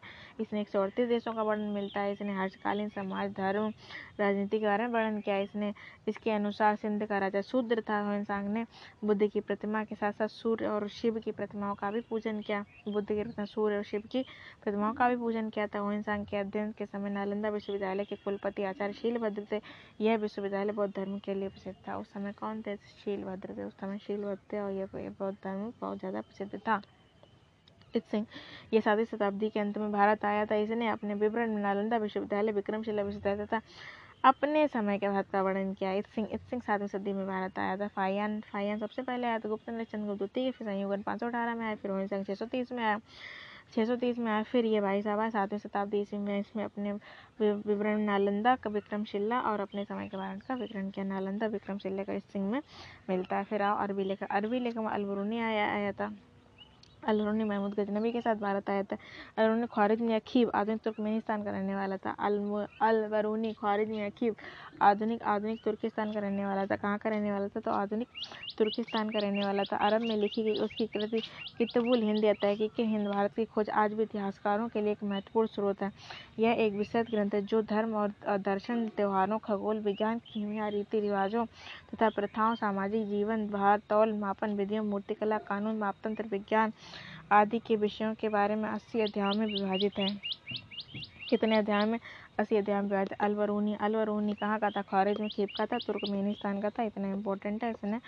कुतुबुल हिंद तहकीक हिंद लिखी, जिसका मतलब होता है भारत की खोज। कुतुबुल होता है, इसका मतलब होता है भारत की खोज। इबन बतूता इबन बतूता का यात्रा वर्तन रेला के चौदहवीं शताब्दी में भारत में आया था, ये तेरह में। ये क्या हुआ था? तेरह में दिल्ली पहुँचने पर इस, इसकी विद्वता पर चौकस मोहम्मद बिन तुगलक ने उसे दिल्ली का काजी न्यायाधीश नियुक्त कर लिया। तेरह में दिल्ली पहुँचा तो मोहम्मद बिन तुगलक के दरबार में इसने काजी तेरह में फिर आ जाओ इबन बतूत इबन बतूत हो ही कि तेरह सौ तैंतीस रेहला और इसे अरबी भाषा में लिखा गया। तरह तो रेहला किस भाषा में लिखी? तो रेहला अरबी भाषा में लिखी रेहला अरबी भाषा में रेहला अरबी ना की फारसी रेहला लिखी है अरबी भाषा में किसने लिखी? इबन बतूता अरबी भाषा रेहला लिखी। तेरह सौ तैंतीस में इंडिया आया था ठीक है? था कहाँ का ये? मोरक्को का था? तारानाथ एक तिब्बती लेखक जिसने कंगीर तंगीर नामक ग्रंथ की रचना की, इसने भारतीय इतिहास के बारे में जानकारी मिली। तारानाथ तारानाथ तिब्बती लेखक कंगीर तंगीर तारानाथ तिब्बती लेखक कंगीर तंगीर की रचना की। इसे भारतीय इतिहास की जानकारी मिली। मार्को पोलो तेरहवीं शताब्दी के अंत में पांड्य देश की यात्रा पर आया था। मार्को पोलो चौदहवीं शताब्दी में कौन नहीं बन बतूता। और तेरहवीं शताब्दी के अंत पांड्य देश की यात्रा पर कौन आया था? पांड्य देश की यात्रा पर आया था। इसके पांड्य इतिहास के बारे में जानकारी मिलती है। अब बात करें पुरातत्व संबंधी साक्ष्य से मिलने वाली जानकारी। भारतीय पुरातत्व का पिता मासर एलेक्जेंडर कनिंगम को कहा जाता है। फादर ऑफ़ इंडियन आर्कियोलॉजी कौन सा एलेक्जेंडर कनिंगम चौदह सौ ईस्वी पूर्व के बोगज गोई एशिया माइनर से क्या वैदिक देवता मित्र वरुण इंद्र और नासत्य के नाम मिलते हैं? नासत्य मतलब अश्विनी कुमार। मध्य भारत में भागवत धर्म विकसित होने का प्रमाण एवं राजदूत हेलियोड और इसके बेस नगर विदिशा गरुड़ स्तंभ लेख से प्राप्त होता है। मध्य भारत में भागवत धर्म विकसित होने का प्रमाण होली हेलियोड और उसके बेस नगर बेस नगर मतलब विदिशा हेलियोड और इसके बेस नगर विदिशा गरुड़ स्तंभ से लेख से प्राप्त होता है। सर्वप्रथम भारतवर्ष का ज़िक्र हाथी गुम्फा अभिलेख सर्वप्रथम भारतवर्ष का ज़िक्र में हाथी गुम्फा अभिलेख मिलता सर्वप्रथम दुर्भिक्ष की जानकारी देने वाला अभिलेख सौ गोरा अभिलेख सर्वप्रथम भारतवर्ष का अभिलेख हमें हाथी गुम्फा भारतवर्ष का अभिलेख हमें हाथी गुम्पा से मिलता है। सर्वोत्तम दुर्भिक्ष की जानकारी देने वाला अभिलेख सौ और अभिलेख। इस अभिलेख में संकट काल में उपयोग हेतु खाद्यान्न सुरक्षित रखने का उल्लेख है। इस अभिलेख में संकट काल में उपयोग हेतु खाद्यान्न सुरक्षित रखने का उल्लेख इसमें सौ गोरा अभिलेख दुर्भिक्ष की जानकारी दे रहा है ना, सौ गोरा दुर्भिक्ष मतलब अकाल की, अकाल उस संकट काल के लिए अन्न को रखना चाहिए। दुर्भिक्ष की जानकारी किसने दी? सौ गोरा ने दी, सप्तम भारत पर होने वाले हुड़ आक्रमण की जानकारी ब्रिटिश अभिलेख से प्राप्त हो सत्य पिता का पहला लिखित सच एड़ अभिलेख से प्राप्त होता। सात बार राजाओं पर पूरा इतिहास उनके अभिलेखों के आधार पर लिखा गया है। सातवाहन राजाओं सातवाहन राजाओं का पूरा इतिहास उनके अभिलेखों के आधार पर लिखा गया है। रेशम बुनकर की श्रेणियों की जानकारी मंदसौर अभिलेख से प्राप्त होती है। रेशम बुनकर की श्रेणियों की जानकारी मंदसौर अभिलेख से प्राप्त होती है। कश्मीरी नवपाषाणी पुरास्थल बुर्ज होम से गर्ता गर्तवा से गड्ढा घर का साक्ष्य मिला। इनमें उतरने के लिए सीढ़ियाँ होती थी। यहाँ मनुष्य मनुष्य के साथ उनके उन, उसके पालतू कुत्ते को भी दफनाने की प्रथा प्रचलित थी। प्राचीन सिक्कों को आसिक्के कहा जाता है। प्राचीन सिक्कों को आसिक्के कहा जाता है। इसी को साहित्य में काशार्पण कहा गया प्राचीन सिक्कों को आसिक्के कहा जाता है। इन्हीं को साहित्य में काशार्पण कहा गया सर्वप्रथम सिक्कों पर लेख लिखने का कार्य यवन शासकों ने किया। सर्वप्रथम सिक्कों पर लेख लिखने का कार्य किसने किया था? यवन शासकों ने किया था। समुद्रगुप्त, बीड़ा बजाती संगीत प्रेमी अरिक मेडू पडुचेरी के निकट रोमन सिक्के प्राप्त हुए हैं। अरिक मेडू अरिक मेडू कहाँ पे? पांडुचेरी के निकट अरिक मेडू से रोमन सिक्के प्राप्त हुए हैं। भारत सबसे पहले, भारत के संबंध सबसे पहले, भारत के संबंध बर्मा सुवर्ण भूमि वर्तमान म्यांमार। बर्मा मतलब सुवर्ण भूमि वर्तमान म्यांमार, फिर मलाया स्वर्णद्वीप, मलाया मतलब स्वर्णद्वीप कम्बोडिया कम्बोज और जावा यवद्वीप से स्थापित हुए। सबसे पहले भारत के संबंध पता है? बर्मा सुवर्ण भूमि वर्तमान में Myanmar, Malaya Swarnadvipa Cambodia Kamboja Java महा जावा यवद्वीप से स्थापित हुए थे। हाथी गुम्फा अभिलेख कलिंगराज खारवेल का हाथी गुम्फा अभिलेख जो है शासक कौन है? कलिंगराज खारवेल। तिथि रहित अभिलेख हाथी गुम्फा अभिलेख में भारतवर्ष की जानकारी मिलती है। तिथि रहित जूनागढ़ गिरनार अभिलेख, रुद्रदामन का अभिलेख, नासिक अभिलेख, गौतमी बलश्री का प्रयाग स्तंभ गौ समुद्र गुप्त प्रयाग स्तंभ समुद्र, एहोल एहोल अभिलेख, पुलिकेशन धोती, एहोल अभिलेख, पुलिकेशन धोती मंदसौर मालवा नरेश, यशो यशो बर्मन। मंदसौर मंदसौर मालवा नरेश, यशो बर्मन। ग्वालियर अभिलेख प्रतिहार नरेश भोज भीतरी जूनागढ़ अभिलेख स्कंद गुप्त भीतरी जूनागढ़ अभिलेख सिकंद सिकंद देवपाड़ा बंगाल शासक विजय विजय सेन देवपाड़ा देवपाड़ा बंगाल शासक विजय सेन देवपाड़ा अभिलेख विजय बंगाल शासक विजय सेन एहोल अभिलेख पुलिकेशन भीतरी एवं जूनागढ़ स्कंद गुप्त, और जूनागढ़ गिरनार अभिलेख रुद्रदामन भीतरी और जूनागढ़ स्कंदगुप्त का जूनागढ़ गिरनार वाला रुद्रदामन का है। उत्तर भारत के मंदिरों की शैली नागर शैली है, दक्षिण भारत के मंदिरों द्रविड़ शैली, उत्तर भारत में जो है वो नागर शैली उत्तर में नागर दक्षिण में द्रविड़ है और दक्षिणा पथ के मंदिरों का निर्माण नागर और द्रविड़ दोनों शैलियों का प्रभाव पड़ा। अतः ये वेश शैली हो गई। दक्षिणा पथ के मंदिरों का निर्माण नागर और द्रविड़ दोनों का पड़ा आता है। होगी पंचायत शब्द मंदिर, रचना से संबंधित एक हिंदू मंदिर, जब पंचायत, जब एक मुख्य मंदिर, एक मुख्य मंदिर चार सहायक मंदिरों से घिरा होता है। पंचायत मंदिर के उदाहरण कंदरिया महादेव मंदिर, भुवनेश्वर मंदिर लक्ष्मण मंदिर, लिंगराज मंदिर, दशावतार मंदिर, गोंडेश्वर मंदिर। पंचायत मंदिर के कौन से कंदरिया महादेव मंदिर? ब्रह्मेश्वर मंदिर। कंदरिया महादेव मंदिर, ब्रह्मेश्वर मंदिर, लक्ष्मण मंदिर लक्ष्मण मंदिर, खजुराहो। लिंगराज मंदिर, दशावतार मंदिर, गोंडेश्वर मंदिर। ठीक है? अब कल पढ़ेंगे प्रागैतिहासिक काल। घटना चक्र जियोग्राफी भारत का सामान्य परिचय। तो के रेस्पेक्ट में देखी जाए तो आठ डिग्री चार मिनट उत्तर से सैंतीस डिग्री छः मिनट उत्तर में। भारत की जो स्थिति, भारत की स्थिति अक्षांशों में आठ डिग्री चार मिनट उत्तर से सैंतीस डिग्री छः मिनट उत्तर में है। भारत की जो स्थिति वो आठ डिग्री चार मिनट उत्तर से आठ डिग्री चार मिनट उत्तर अच्छे उत्तरी अक्षांश से लेकर सैंतीस डिग्री छः मिनट सैंतीस डिग्री आठ डिग्री चार मिनट सैंतीस डिग्री छः मिनट उत्तरी अक्षांश में भारत स्थित है। लेकिन आ, भारत की जो मुख्य भूमि का विस्तार वो आठ डिग्री चार मिनट उत्तर से डिग्री छः मिनट उत्तर तक है। अक्षांश रेखा के बीच तथा देशांतर में अगर पूछा जाए तो अड़सठ डिग्री सात मिनट अड़सठ डिग्री सात मिनट से लेकर सत्तानवे डिग्री पच्चीस मिनट पूर्वी देशांतर में है ठीक है? उत्तरी हो जाए तो उत्तरी में तो आठ डिग्री चार मिनट से सैंतीस डिग्री छः मिनट उत्तरी अक्षांश में है। आठ डिग्री, चार मिनट, सैंतीस डिग्री छः मिनट उत्तरी अक्षांश में तथा देशांतर रेखा के बीच पूछा पूछा जाए तो अड़सठ डिग्री, सात मिनट से लेकर सत्तानवे डिग्री, पच्चीस मिनट, अड़सठ डिग्री अड़सठ डिग्री, सात मिनट से लेकर अड़तीस, अड़सठ degree, sixty eight point sixty eight, अड़सठ डिग्री, सात मिनट से लेकर सत्तानवे डिग्री, पच्चीस मिनट पूर्वी देशांतर के मध्य है। भारत क्षेत्रफल की दृष्टि से विश्व का सातवां बड़ा देश पूर्वी तटीय मैदान का दूसरा नाम क्या है? कोरोमंडल तटीय मैदान। पूर्वी तटीय जो मैदान, पूरब की तरफ़ जो तटीय मैदान, वो कोरोमंडल कोरोमंडल में क्या क्या आ जाता है? पूर्वी मंडल में क्या आता है? भारत के पूर्वी तट के फाल्स डीबी बिंदु से केप कोमोरिन तक के भाग को कोरोमंडल कहते हैं। पूर्वी तट के फाल्स डीबी भारत के पूर्वी तट के फाल्स डीबी बिंदु से केप कोमोरिन तक के भाग को कोरोमंडल कहा जाता है। पूर्वी तट के फाल्स डीबी बिंदु फाल्स डीबी बिंदु से लेकर केप कोमोर केप को, केमोरिन तक केप कोमोरिन तमिलनाडु वाले तट कोरोमंडल तट है ना जबकि कोकड़ कोकड़ क्या है? गुजरात का मैदान मालाबार तट। कोकड़ गुजरात में कोकड़ गुजरात में, गुजरात और महाराष्ट्र में क्या है? कोकड़ का तट है। गुजरात, महाराष्ट्र, गोवा तक कितना कोकड़ का तट है? जबकि मालाबार मालाबार जो केरल वाला है, वो पश्चिम तट है। मालाबार केरल वाला तट पश्चिम तट है। भारत के स्थलाकृतिक मानचित्र में कौन सा संगठन बनाता है? तो भारतीय सर्वेक्षण, जो भारतीय सर्वेक्षण संस्थान है ना, वो क्या करता है?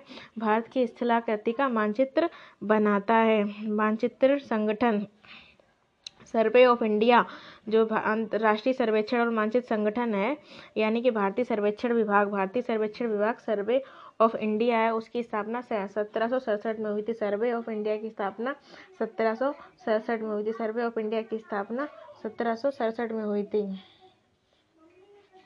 सत्रह सौ सड़सठ में भारतीय सर्वेक्षण विभाग स्थलाकृति भौगोलिक एवं अन्य सार्वजनिक श्रृंखला के मानचित्र डेल्टा का उत्पादन रखरखाव के लिए साथ साथ जियोडेटिक डाटा के रखरखाव का भी कार्य करता है। ये क्या करते हैं? ये मानचित्र डेटा का उत्पादन और रखरखाव करते हैं और और जो भी भू रिलेटेड चीज़ें होती सारा डेटा का रखरखाव यही करते हैं।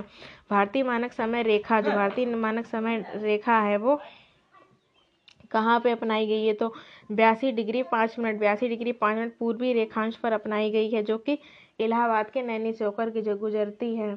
इलाहाबाद के नैनी से हाँ, नैनी से होकर गुजरती है। इलाहाबाद के नैनी से होकर क्या गुजरती है? बयासी डिग्री पाँच मिनट टर्न मतलब पूर्वी पूर्वी रेखा। बयासी डिग्री पाँच मिनट देशांतर क्यों महत्वपूर्ण, क्योंकि भारत की मानक समय रेखा का निर्धारण करती है।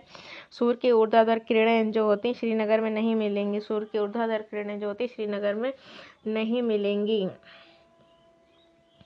और इसके अलावा क्या है? कौन सा कस्बा है जो कि सबसे उत्तरी अक्षांश पर स्थित है? तो पटना पटना सबसे उत्तरी अक्षांश पर स्थित है। पटना सबसे उत्तरी अक्षांश पर स्थित है। सूर्य कर्क रेखा और मकर रेखा के बीच ऊर्ध्वाधर चमकता है और श्रीनगर की स्थिति कर्क रेखा से काफ़ी दूर है। सूर्य सूर्य जो होता है वो कर्क रेखा और मकर रेखा के बीच चमकता है, ऊर्ध्वाधर चमकता है। श्रीनगर से कर्क रेखा की दूरी काफ़ी है, अतः यहाँ सूर्य की ऊर्ध्वाधर किरणें कभी नहीं पहुँचेंगी, जबकि चेन्नई, मुंबई, तिरुवनंतपुरम की अवस्थिति कर्क और मकर रेखा के बीच में है। इसका मतलब चेन्नई, मुंबई और तिरुवनंतपुरम में, चेन्नई, मुंबई व तिरुवनंतपुरम में सूर्य की कैसे मिलेगी हमें? सूर्य की ऊर्ध्वाधर रेखा हमें मिलेंगी, चेन्नई, मुंबई और तिरुवनंतपुरम में मिलेंगी। भारत के दक्षिणी छोर का नाम निकोबार द्वीप में स्थित इंदिरा पॉइंट है भारत का जो दक्षिणी छोर है भारत का दक्षिणी छोर इंदिरा पॉइंट द्वीप में स्थित स्थित है भारत का दक्षिणी छोर जो है वो साउथर्न पॉइंट कहाँ पे है? तो निकोबार में स्थित Indira point southern southern point है। भारत का क्षेत्र पाकिस्तान से लगभग चार गुना बड़ा भारत का क्षेत्र पाकिस्तान से लगभग चार गुना बड़ा। भारतीय उपमहाद्वीप मूलता क्या है? भारतीय उपमहाद्वीप मूलता गोंडवाना लैंड का अंग था। भारतीय उपमहाद्वीप मूलता मूलता गोंडवाना लैंड का भाग था। और ऑस्ट्रेलिया दक्षिण अफ्रीका दक्षिण अमे ऑस्ट्रेलिया अफ्रीका, दक्षिणी अमेरिका, मेडागास्कर आदि इसी के भाग के थे। कौन कौन से भाग थे? ऑस्ट्रेलिया था, अफ्रीका था, यानी कि ऑस्ट्रेलिया, अफ्रीका, दक्षिणी अमेरिका, मेडागास्कर इसी के भाग थे। गोंडवाना लैंड के भाग थे, ऑस्ट्रेलिया, अफ्रीका, दक्षिणी अमेरिका, सब गोंडवाना लैंड के भाग थे। किस देश के साथ भारत की अंतर्राष्ट्रीय सीमा नहीं लगती? श्रीलंका के साथ भारत की अंतर्राष्ट्रीय सीमा नहीं लगती, भारत की जल सीमा लगती है। भारत और श्रीलंका पाक स्टेट से जुड़े हुए पाक जल संधि जो है वो पाक जल संधि भारत और श्रीलंका के बीच में है। इसे अंग्रेज़ अफसर पाक ने निर्धारित किया था। भारत में सबसे बड़ी बड़ी नदी द्वीप माजुली द्वीप है। भारत में सबसे बड़ी नदी द्वीप माजुली, जो कि आसाम में है, ठीक है, अंतर्राष्ट्रीय सीमा अफ़गानिस्तान, भारत अपनी अंतर्राष्ट्रीय सीमा सबसे कम अफ़गानिस्तान के साथ जारी मतलब साझा करता है। पोताश्रय प्राकृतिक पोताश्रय नहीं है। चेन्नई का जो पोताश्रय वो प्राकृतिक पोताश्रय नहीं है। भारत की सबसे लंबी अंतर्राष्ट्रीय सीमा बांग्लादेश के साथ है और भारत की देशांतर रेखा बयासी डिग्री पाँच मिनट पूर्वी देशांतर में हमको मिलती, जो कि इलाहाबाद के नैनी में है। भारत की भू आकृतिक विभाग प्राचीनतम प्रायद्वीपीय है। भारत का जो प्रादीपी भारत है भारत का प्रादीपी भारत का जो भाग है वो सबसे ज़्यादा प्राचीनतम है। श्रीलंका मेडागास्कर दक्षिणी अमेरिका और अफ्रीका सब गोंडवाना लैंड का हिस्सा थे। भारत भी गोंडवाना लैंड का हिस्सा है। रामेश्वरम द्वीप को भारत की मुख्य मुख्य भूमि को रामेश्वरम द्वीप से अलग करता पम्बन चैनल भारत की मुख्य भूमि को रामेश्वरम द्वीप से पम्बन चैनल अलग कर, करता कर रेखा भारत के आठ राज्यों से होकर गुजरती है। म्यांमार भारत के साथ सोलह सौ किलोमीटर की सीमा साझा करता है। म्यांमार भारत के साथ भारत के साथ सोलह सौ तैंतालीस किलोमीटर की सीमा साझा करता है। भारत की मुख्य भूमि की दक्षिणी सीमा आठ डिग्री चार मिनट, चार चार मिनट उत्तर से आठ डिग्री, चार मिनट उत्तर से सैंतीस डिग्री छः मिनट उत्तर तक। भारत की मुख्य भूमि की दक्षिणी सीमा कहाँ पे? आठ डिग्री चार मिनट नॉर्थ में, आठ डिग्री आठ डिग्री चार मिनट नॉर्थ में है। भारत का क्षेत्रफल लगभग कितना लाख वर्ग किलोमीटर तो बत्तीस पॉइंट आठ लाख वर्ग किलोमीटर है। जी। कस ग्रुप में लिख रहे हैं सब बच्चे अपनी किताब का बैलेंस जमा करें क्लास शुरू हो गई है क्लास लेने आए जिनकी बुक नहीं होगी क्लास में। भारत का कश्मीर से कन्याकुमारी तक उत्तर दक्षिणी विस्तार लगभग कितना है? बत्तीस सौ किलोमीटर पश्चिम से लेकर पूर्व तक भारत का अड़तीस डिग्री साठ मिनट पूर्व तक देशांतरों की सत्तानवे डिग्री पच्चीस मिनट पूर्व तक भारत का अरुणाचल प्रदेश उत्तर से कच्छ तक पूर्व पश्चिम विस्तार लगभग कितना? उनतीस सौ। भारत का अरुणाचल प्रदेश से कच्छ तक पूर्व पश्चिम विस्तार उनतीस सौ किलोमीटर सिक्किम से गुजरने वाला अच्छा राजस्थान से भी गुजरता है भारत की स्थल सीमा रेखा पंद्रह हज़ार दो सौ किलोमीटर, पंद्रह हज़ार दो सौ किलोमीटर है, जबकि हाँ पंद्रह हज़ार, जबकि ये पंद्रह एक सौ छः पॉइंट सात किलोमीटर भारत की स्थल सीमा की रेखा पंद्रह हज़ार दो सौ किलोमीटर सिक्किम से गुजरने वाला अच्छा राजस्थान से भी गुजरता है भारत और पाकिस्तान के बीच रेड क्लिफ रेखा है, भारत के पश्चिमी तट के उत्तरी भागों को कोंकण तट कहते हैं। भारत के पश्चिमी तट, भारत के पश्चिमी तट के उत्तरी भाग को कोंकण तट कहते हैं और दक्षिणी भाग को क्या कहते हैं? कोंकण के नीचे क्या आता है? मालाबार कहते हैं। पाक जलडमरू, मन्नार की खाड़ी, जो श्रीलंका के बीच में, भारत और श्रीलंका, वेलर द्वीप का नाम नया नाम अब्दुल कलाम द्वीप दक्षिण गंगोत्री क्या दक्षिण गंगोत्री अंटार्कटिका में स्थित स्वचालित स्टेशन है। दक्षिण गंगोत्री अंटार्कटिका दक्षिण गंगोत्री अंटार्कटिका में स्थित स्वचालित स्टेशन है और भारत दक्षिणी ध्रुव अंटार्कटिका में स्थित भारत के स्थायी अनुसंधान केंद्र दक्षिण गंगोत्री भारत का स्थायी अनुसंधान केंद्र दक्षिणी ध्रुव पर दक्षिणी ध्रुव भारत का सबसे बड़ा संघ राज्य क्षेत्र अंडमान निकोबार द्वीप समूह राज्यों के किसानों के लिए नागालैंड की सीमाएँ साझा, अरुणाचल प्रदेश असम और मणिपुर। नागालैंड की साझी सीमा अरुणाचल प्रदेश, असम और मणिपुर के साथ है। राज्य से मणिपुर की सीमा लगी हुई है। नागालैंड, असम और मिजोरम के साथ मणिपुर की सीमा लगी। भारत के नेपाल के साथ तो पाँच राज्य नेपाल के साथ सीमा साझा करते हैं। नेपाल के साथ अपनी सीमा साझा नहीं करता तो असम नेपाल के साथ अपनी राजा सीमा साझा नहीं करता है। किस राज्य अपने मानचित्रों को अदला बदली की थी तो बांग्लादेश ने अपने मानचित्रों की अदला बदली करी थी। 111 क्षेत्रों बांग्लादेश को तथा बांग्लादेश द्वारा भारत को इक्यावन क्षेत्र भारत को सौंपे गए थे। मानचित्र पश्चिम बंगाल की सीमाएँ बांग्लादेश, नेपाल और भूटान के साथ लगती है। पश्चिम बंगाल की सेवा सेवा, सीमाएँ जो होती है, बांग्लादेश, नेपाल, भूटान के साथ लगती भटकल भटकल कहाँ का? भटकल कर्नाटक का है लिप्पी केरल का है काकीनाडा, आंध्र प्रदेश तूती कोरिन तूती कोरिन तमिलनाडु तूती कोरिन तमिलनाडु, काकीनाडा, आंध्र प्रदेश एलेप्पी कर, केरल एलेप्पी केरल, भटकल कर्नाटका का है। बरकला चौवारा चवाकड़ और नत्तीका, बरकला चौवारा चवाकड़ और नत्तिका ये सारे जो समुद्र तट है, ये केरल में स्थित है। बरकला बरकला चौबारा चवाक्कड़ नदी का बरकला चौबारा चवाक्कड़ नदी का ये सब कहाँ पे है? ये केरल में स्थित चैल हिल स्टेशन, हिमाचल प्रदेश में चैल हिल स्टेशन है। अंडमान निकोबार है, जो बंगाल की खाड़ी में स्थित है। बंगाल की खाड़ी में अंडमान निकोबार स्थित दमन अरब सागर में स्थित है। बंगाल की खाड़ी में अंडमान निकोबार बंगाल की खाड़ी में स्थित है। भारतीय मरुस्थल को थार का मरुस्थल कहते हैं। भारतीय मरुस्थल को थार का मरुस्थल कहते हैं। हिमाचल प्रदेश की सीमा जो है हिमाचल प्रदेश के किन्नौर ज़िले की सीमा चीन के साथ मिलती है। हिमाचल प्रदेश में किन्नौर ज़िले की सीमा आ, सीमा मिलती है। चीन के साथ में मूला मुठा नदियाँ मूला मुठा नदियों के किनारे पूड़े बसा है। पूड़े जो है मूला नदी मूला मुठा नदी मूला मुठा नदी के तट पर पूड़े बसा है। नर्मदा नदी के तट पर भरूच बसा है भरूच।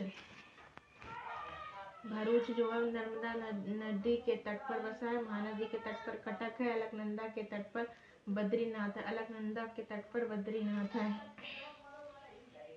अंडमान निकोबार गद्दीदार चोटी सैडल पीक जो है, उत्तरी अंडमान में स्थित है। अंडमान निकोबार में जो सैडल पीक है, जिसको गद्दीदार चोटी कहते हैं, वो उत्तरी अंडमान में स्थित है। डेल्टा चाप झील और बिसरपड़ एक चीज़ है, डेल्टा चाप झील और बिसरपड़ मैदानी क्षेत्र से रिलेटेड है। डेल्टा चाप झील और बिसरपड़ मैदानी क्षेत्र से रिलेटेड है, वहीं बालसोन जो है वो मरुस्थली क्षेत्र से रिलेटेड है। सुंदरबन नेशनल पार्क, यूनेस्को की विश्व धराहर स्थल में कुल्लू घाटी जो है, कुल्लू घाटी धौलाधार और पीर पंजाल के बीच में स्थित कुल्लू घाटी को पृथ्वी पर देवताओं की घाटी की, कुल्लू घाटी को, कुल्लू घाटी को पृथ्वी पर देवताओं की घाटी की उपमा दी जाती है। धौलाधार पीर पंजाल धौलाधार पीर पंजाल के बीच में धौलाधार और पीर पंजाल के बीच कुल्लू घाटी स्थित जो जिला दर्रा श्रीनगर और लेह को जोड़ता है। जो जिला दर्रा श्रीनगर और लेह को जोड़ता है, हिमाचल प्रदेश में जो दर्रा स्थित शिवकिला दर्रा हिमाचल प्रदेश में स्थित पिपली घाट दर्रा पिपली घाट दर्रा जो है वो अरावली अरावली पर्वतीय भाग में स्थित पिपली पिपली घाट दर्रा अरावली पर्वतीय भाग में पिपली घाट दर्रा स्थित है। रोहतांग सुरंग का सुरंग का नाम 2019 में बदलकर अटल सुरंग रख दिया गया ये 902 मतलब 9.02 किलोमीटर लंबी सुरंग है। समुद्र तल से तीन हज़ार मीटर पर ऊंचाई पर स्थित सबसे ऊँची, सबसे लंबी सुरंग सबसे की ऊंचाई पर स्थित विश्व की सबसे लंबी रेल सुरंग है। लिपुलेख उत्तराखंड, लिपुलेख दर्रा उत्तराखंड में, लिपुलेख उत्तराखंड में नाथुला सिक्किम में, बॉम्बे, अरुणाचल प्रदेश, रोहतांग, हिमाचल प्रदेश में पालघाट दर्रा जो नीलगिरी और अन्नामलाई पहाड़ियों को नीलगिरी और अन्नामलाई, नीलगिरी, अन्नामलाई को पालघाट दर्रा जोड़ता है। नागपुर को और महाराष्ट्र को पालघाट दर्रा जोड़ता है। ना नीलगिरी, अन्नामलाई को नहीं घाट था वो मुंबई और नागपुर को घाट दर्रा और जबकि थालघाट दर्रा थालघाट दर्रा जोड़ता है। मुंबई और नागपुर को थालघाट दर्रा जोड़ता है, जबकि अन्नामलाई और नीलगिरी को अन्नामलाई, नीलगिरी और अन्नामलाई को पालघाट दर्रा जोड़ता है। पालघाट दर्रे को पलक्कड़ गैप के नाम से भी जाना जाता है। पालघाट दर्रे को पलक्कड़ गैप से भी नाम जाना जाता है। उत्तर में नीलगिरी और दक्षिण में अन्नामलाई उत्तर में नीलगिरी और दक्षिण में अन्नामलाई, इन दोनों को जोड़ता है पालघाट दर्रा, पुलिकट झील तमिलनाडु चिल्का उड़ीसा में बुलेर कश्मीर में सांबर राजस्थान में, हिमाचल हिमालय की सबसे पूर्वी चोटी, हिमालय की सबसे पूर्वी चोटी का नाम नामचा बरवा, हिमालय की सबसे पूर्वी चोटी नामचा बरवा, अरुणाचल तिब्बत सीमा पर स्थित है। इसकी कुल ऊंचाई सत्तर सौ छप्पन मीटर है। नामचा बरवा, हिमालय की सबसे पूर्वी चोटी, हिमालय की सबसे पूर्वी चोटी जो है नामचा बरवा है, जो कि अरुणाचल प्रदेश और तिब्बत की सीमा पर स्थित अरुणाचल और तिब्बत की सीमा पर नामचा बरवा, जो कि हिमालय की सबसे पूर्वी चोटी सत्तर छप्पन मीटर इसकी ऊंचाई आस्टन एक शिखर है। छियासी ग्यारह में छब्बीस सौ ग्यारह मीटर यानी कि अट्ठाईस दो सौ इक्यावन फीट है माउंट एवरेस्ट के बाद विश्व की दूसरी सबसे ऊँची चोटी है। हिमालय श्रृंखला का अंग नहीं तो अरावली पर्वत श्रृंखला जो हिमालय श्रृंखला का अंग नहीं, कुल्लू है काराकोरम है हिंदुकुश है। कुल्लू काराकोरम हिंदुकुश हिमालय श्रृंखला के अंग हैं। भारत में लद्दाख के सियाचिन क्षेत्र के पास के ट्वेल्व पर्वत स्थित है। भारत में लद्दाख के सियाचिन, भारत में लद्दाख के सियाचिन क्षेत्र के पास के ट्वेल्व मतलब के बारह के बारह पर्वत स्थित भारत की सबसे पुरानी पर्वत श्रृंखला अरावली पर्वत पर्वत श्रृंखला है। इस श्रृंखला का विस्तार गुजरात से लेकर दिल्ली से है। ये दिल्ली तक है अरावली पर्वत श्रृंखला का विस्तार गुजरात से लेकर दिल्ली से मोड़दार पर्वत अरावली पर्वत जो है, वो मोड़दार पर्वत का उदाहरण नहीं है। मोड़दार पर्वत में हिमालय आता है, रॉकी आता है एंडीज आता है। मोड़दार पर्वत में हिमालय, रॉकी और एंडीज आता है। मोड़दार पर्वत हिमालय रॉकी और एंडी जाता है रापली पर्वत एक अपशिष्ट पर्वत है। जबकि रॉकी हिमालय और एंडीज पर्वत श्रृंखला मोड़दार पर्वत, फोल्डेड माउंटेन्स है। निम्न हिमालय और शिवालिक हिमालय के बीच स्थित लंबवत घाटी को दून के नाम से जाना जाता है। निम्न हिमालय और शिवालिक हिमालय, निम्न हिमालय और शिवालिक हिमालय के बीच स्थित घाटियों को दून के नाम से जाना जाता है। निम्न स्थित घाटियों को दून के नाम से जाना जाता है। दून या द्वार सतलज या काली नदियों के बीच स्थित हिमालय के भाग को कुमायूं हिमालय कहते हैं। सतलज काली के बीच में जो हिमालय स्थित है, वो कुमायूं हिमालय स्थित है।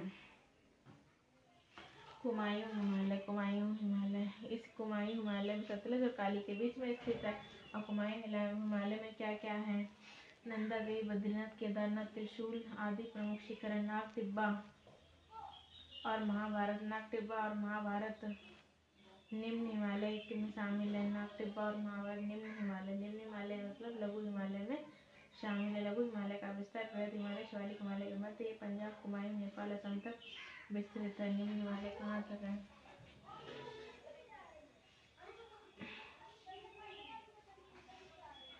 लघु हिमालय पंजाब कुमायूं नेपाल तथा असम तक विस्तृत है। निम्न हिमालय पंजाब पंजाब कुमायूं नेपाल असम तक विस्तृत किसको सह्याद्री पर्वतमाला भी कहा जाता है? पश्चिमी घाट को सह्याद्री पर्वतमाला भी कहा जाता है। पश्चिमी घाट को सह्याद्री पर्वतमाला पश्चिमी घाट दक्कन पठार की पश्चिमी सीमा से पश्चिमी तट के समानांतर विस्तृत है। ये कहाँ? पश्चिमी घाट है दक्कन पठार की पश्चिमी सीमा से पश्चिमी तट तक समानांतर है। ये उत्तर में ताप्ती नदी घाटी से लेकर दक्षिण में कन्याकुमारी तक 1600 किलोमीटर की लंबाई में विस्तृत है। सह्याद्री या जो पश्चिमी घाट है, ये उत्तर में ताप्ती नदी घाटी, उत्तर में ताप्ती नदी घाटी से लेकर कन्याकुमारी तक 1600 किलोमीटर की लंबाई में विस्तृत सयाती पर्वत श्रृंखला का नाम पश्चिमी घाट है।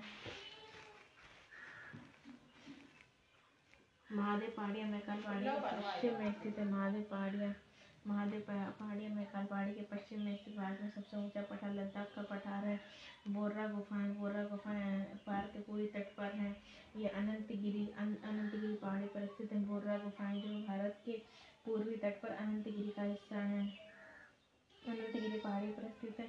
ये गुफा चूना, पत्थर की बनी। बोर्रा की गुफाएँ जो भारत के पूर्वी तट पर अनंतगिरी पहाड़ी पर स्थित है। ये गुफाएँ चूना, पत्थर की बनी। प्रायद्वीप भारत की उच्चतम पर्वत चोटी प्रायद्वीप भारत की उच्चतम पर्वत चोटी अनाईमुदी प्रायद्वीप भारत की उच्चतम पर्वत चोटी अनाईमुदी अनाईमुदी शिखर सह्याद्री पर अनाईमुदी शिखर सह्याद्री पर सबसे ऊँचा शिखर, नंगा पर्वत है, नंगा पर्वत, इक्यासी छब्बीस नंदा देवी अठहत्तर सत्रह कामेत, फिर कुंडन, सबसे बड़ा नंगा पर्वत, नंगा से छोटा, नंदा देवी, नंगा पर्वत, नंदा देवी, कामेत कुंडलन कुंडलन नंगा पर्वत, नंदा देवी, कामेत, कुंडन।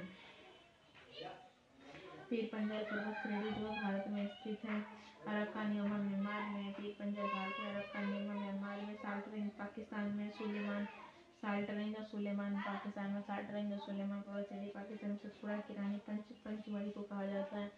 ये मध्य प्रदेश के होशंगाबाद में पंचमढ़ी पर्वतीय स्थल है सतपुड़ा किरानी कहा जाता है। भारत में सबसे, मानव निर्मित सबसे बड़ी झील गोविंद सागर है। एक कृत्रिम झील का निर्माण भाखड़ा बाँध के कारण हुआ है। वेम्बानट झील वेम्बानट झील जो केरल में संस्थान कोट्टा झील संस्थान कोट्टा झील केरल वेम्बानट केरल में संस्थान कोट्टा झील केरल में बलतोड़ा हिमनद बलतोड़ा हिमनद काराकोरम पर्वतमाला बलतोड़ा हिमनद काराकोरम पर्वतमाला में स्थित है इस इस हिमनद में इस हिमनद में किसमें काराकोरम पर्वतमाला में बियाफो सियाचन हिस्पान इत्यादि हिमनद है बलतोड़ा हिमनद है बलतोड़ा हिमनद है बियाफो हिमनद सियाचिन हिस्पार हिमनद है बलतोड़ा बियाफो सियाचिन नदी पर स्थित नदी पर रांची के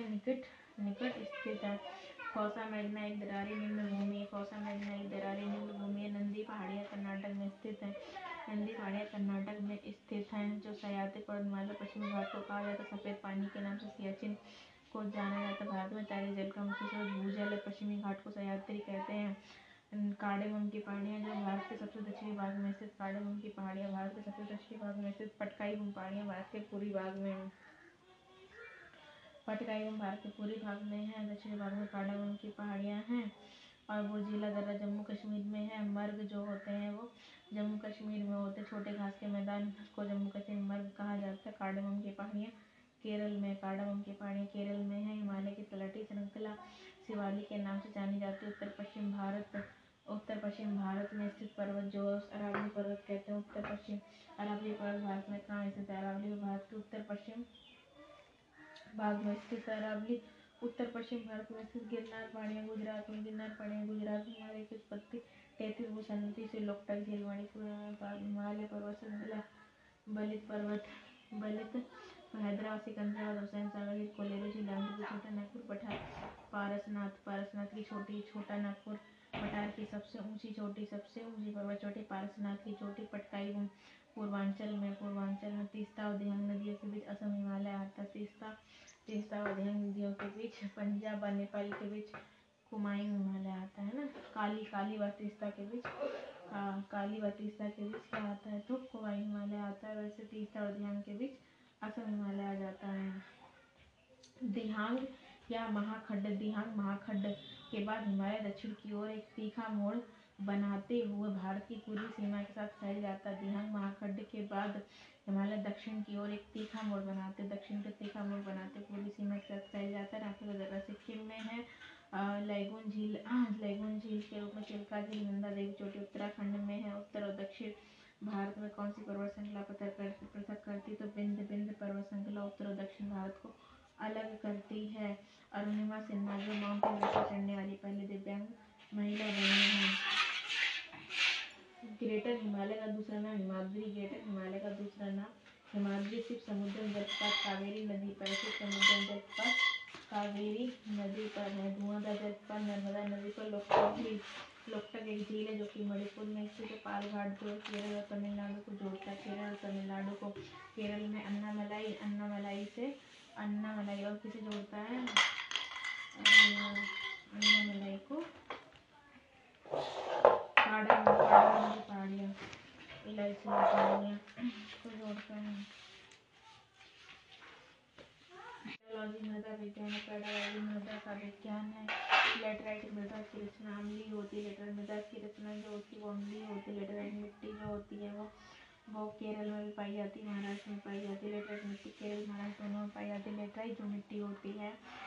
प्रक्रिया के होता है लेटराइट मिट्टी जो होती है इस ऊँचे क्षेत्रों की लेटराइट मृदा अम्लीय प्रकार की होती है ऊँचे क्षेत्रों की जो लेटराइट मृदा होती है वो अम्लीय प्रकार की होती है लेटराइट मृदा का निर्माण भारी वर्षा के कारण निच्छालन प्रक्रिया के कारण होता है शुष्क मौसम में यह मिट्टी सूख जाती है और उसका स्वरूप चट्टानी प्रकार का हो जाता है। इस मिट्टी का विस्तार लगभग one point two six lakh kilometre lakh वर्ग किलोमीटर क्षेत्र में यह मिट्टी पूर्वी और पश्चिमी घाट के क्षेत्रों में पूर्वी और पश्चिमी घाट के क्षेत्रों, राजमहल की पहाड़ियों, दक्षिणी महाराष्ट्र, केरला, कर्नाटका, तमिलनाडु, आंध्र प्रदेश, तेलंगाना, ओडिशा, पश्चिम बंगाल के कुछ जिलों, मेघालय और झारखंड के संथाल परगना ज़िले में मिलती है। कहाँ कहाँ मिलती है? पूर्वी और पश्चिमी घाट के क्षेत्रों में मिलती है। पूर्वी और पश्चिमी घाट, पूर्वी और पश्चिमी घाट के क्षेत्रों में राजमहल की पहाड़ियों में दक्षिणी महाराष्ट्र दक्षिणी महाराष्ट्र, केरला, कर्नाटका तो महाराष्ट्र के दक्षिणी भाग दक्षिणी महाराष्ट्र, केरला, कर्नाटका, तमिलनाडु, आंध्र प्रदेश, तेलंगाना, ओडिशा व पश्चिम बंगाल के कुछ जिलों, मेघालय, झारखंड के संथाल परगना ज़िले में मिलती कौन सी मिट्टी? तो लेटराइट मिट्टी। लेटराइट मिट्टी जो होती केरल, महाराष्ट्र दोनों पाई जाती लेटराइट मिट्टी जो होती है आर्द्रवर्षित जलवायु वाले उष्ण कटिबंधीय क्षेत्रों में पाई जाती कहाँ पाई जाती है?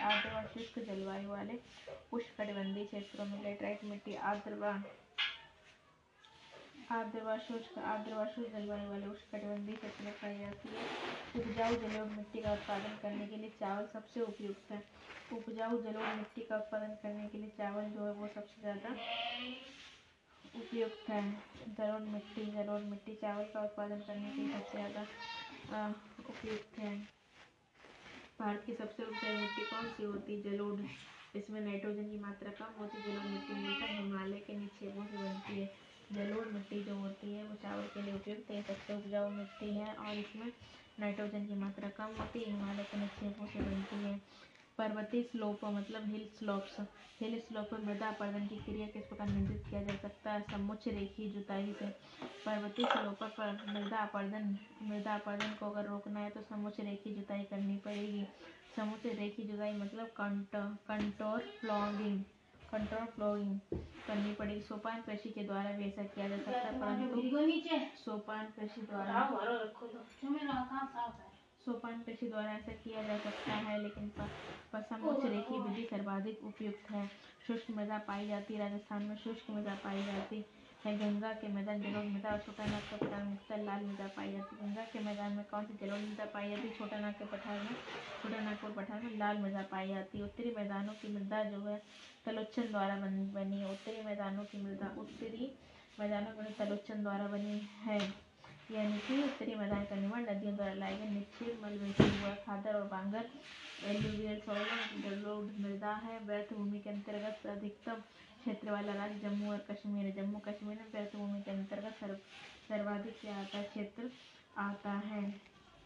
पेस्ट्रोलॉजी जो है चट्टान चट्टान का अध्ययन है पेस्ट्रोलॉजी पेडोलॉजी भूमि का अध्ययन मृदा का अध्ययन है और पेस्ट्रोलॉजी क्या? है पेस्ट्रोलॉजी चट्टान का अध्ययन शैली की है पेस्ट्रोलॉजी मतलब शैली की मृदा की लवड़ता साइक्रोमीटर से मापी जाती है। मृदा मृदा की लवड़ता का पता लगाने के लिए चालकता मापी का प्रयोग किया जाता है। साइक्रोमीटर एक प्रकार का आर्द्रता मापी है। मृदा की लवड़ता ज्योति चालकता मापी से मापी जाती है। साइक्रोमीटर तो हाइग्रोमीटर को कहते हैं। मतलब आर्द्रता मापी। ठीक है? भारत के पूर्वी और पश्चिमी तटों पर पाई जाने वाली मिट्टी लेटराइट मिट्टी काली मिट्टी को रेगुर मिट्टी के नाम से जाना जाता है। भारत में लाल मिट्टी सामान्य काली मिट्टी कपास मिट्टी भी होता है। पठार के अरे चुप! भारत में भारत में लाल मिट्टी सामान्यतः कौन से पाई जाती है? दक्षिणी पठार के पूर्वी व दक्षिणी भाग में। दक्षिणी पठार के पूर्वी और दक्षिणी पठार के पूर्वी और दक्षिणी भाग में पाई जाती है। दो आपका मतलब होता है दो नदियों के बीच की भूमि। जलवायु।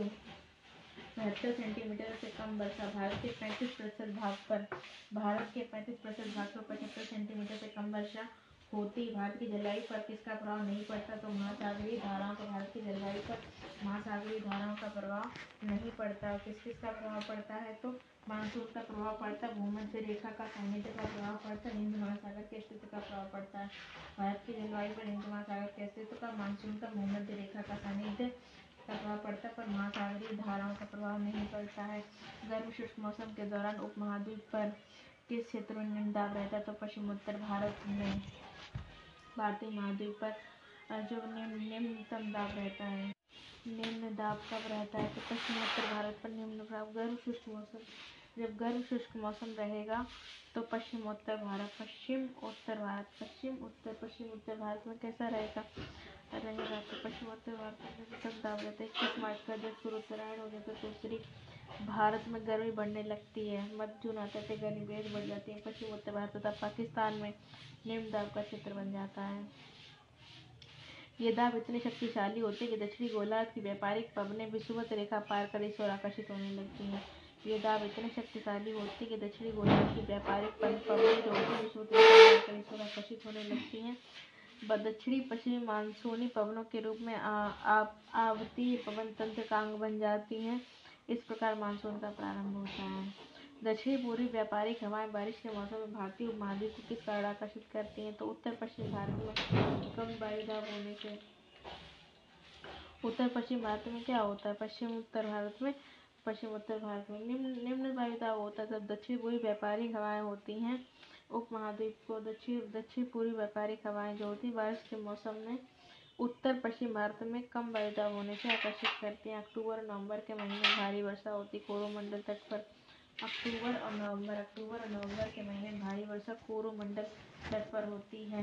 निर्वतित या लौटता हुआ मानसून बंगाल की खाड़ी से जल वाष्प ग्रहण पूर्वी तटीय भागों में वर्षा करता है। पूर्वी तटीय भागों में वर्षा करता है। भारत में शरद ऋतु अर्थात अक्टूबर नवंबर के लौटते मानसून से तमिलनाडु के कोरोमंडल तट पर साठ से पैंसठ से पचहत्तर सेंटीमीटर तक वर्षा होती है, जो आंतरिक भागों की तरफ़ घटती जाती है।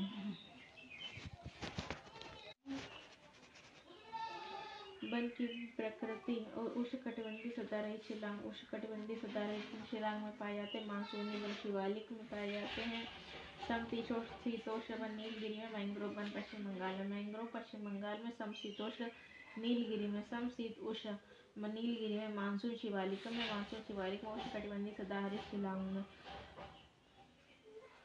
वायुमंडल प्राय गर्म विकिरण के द्वारा आती है।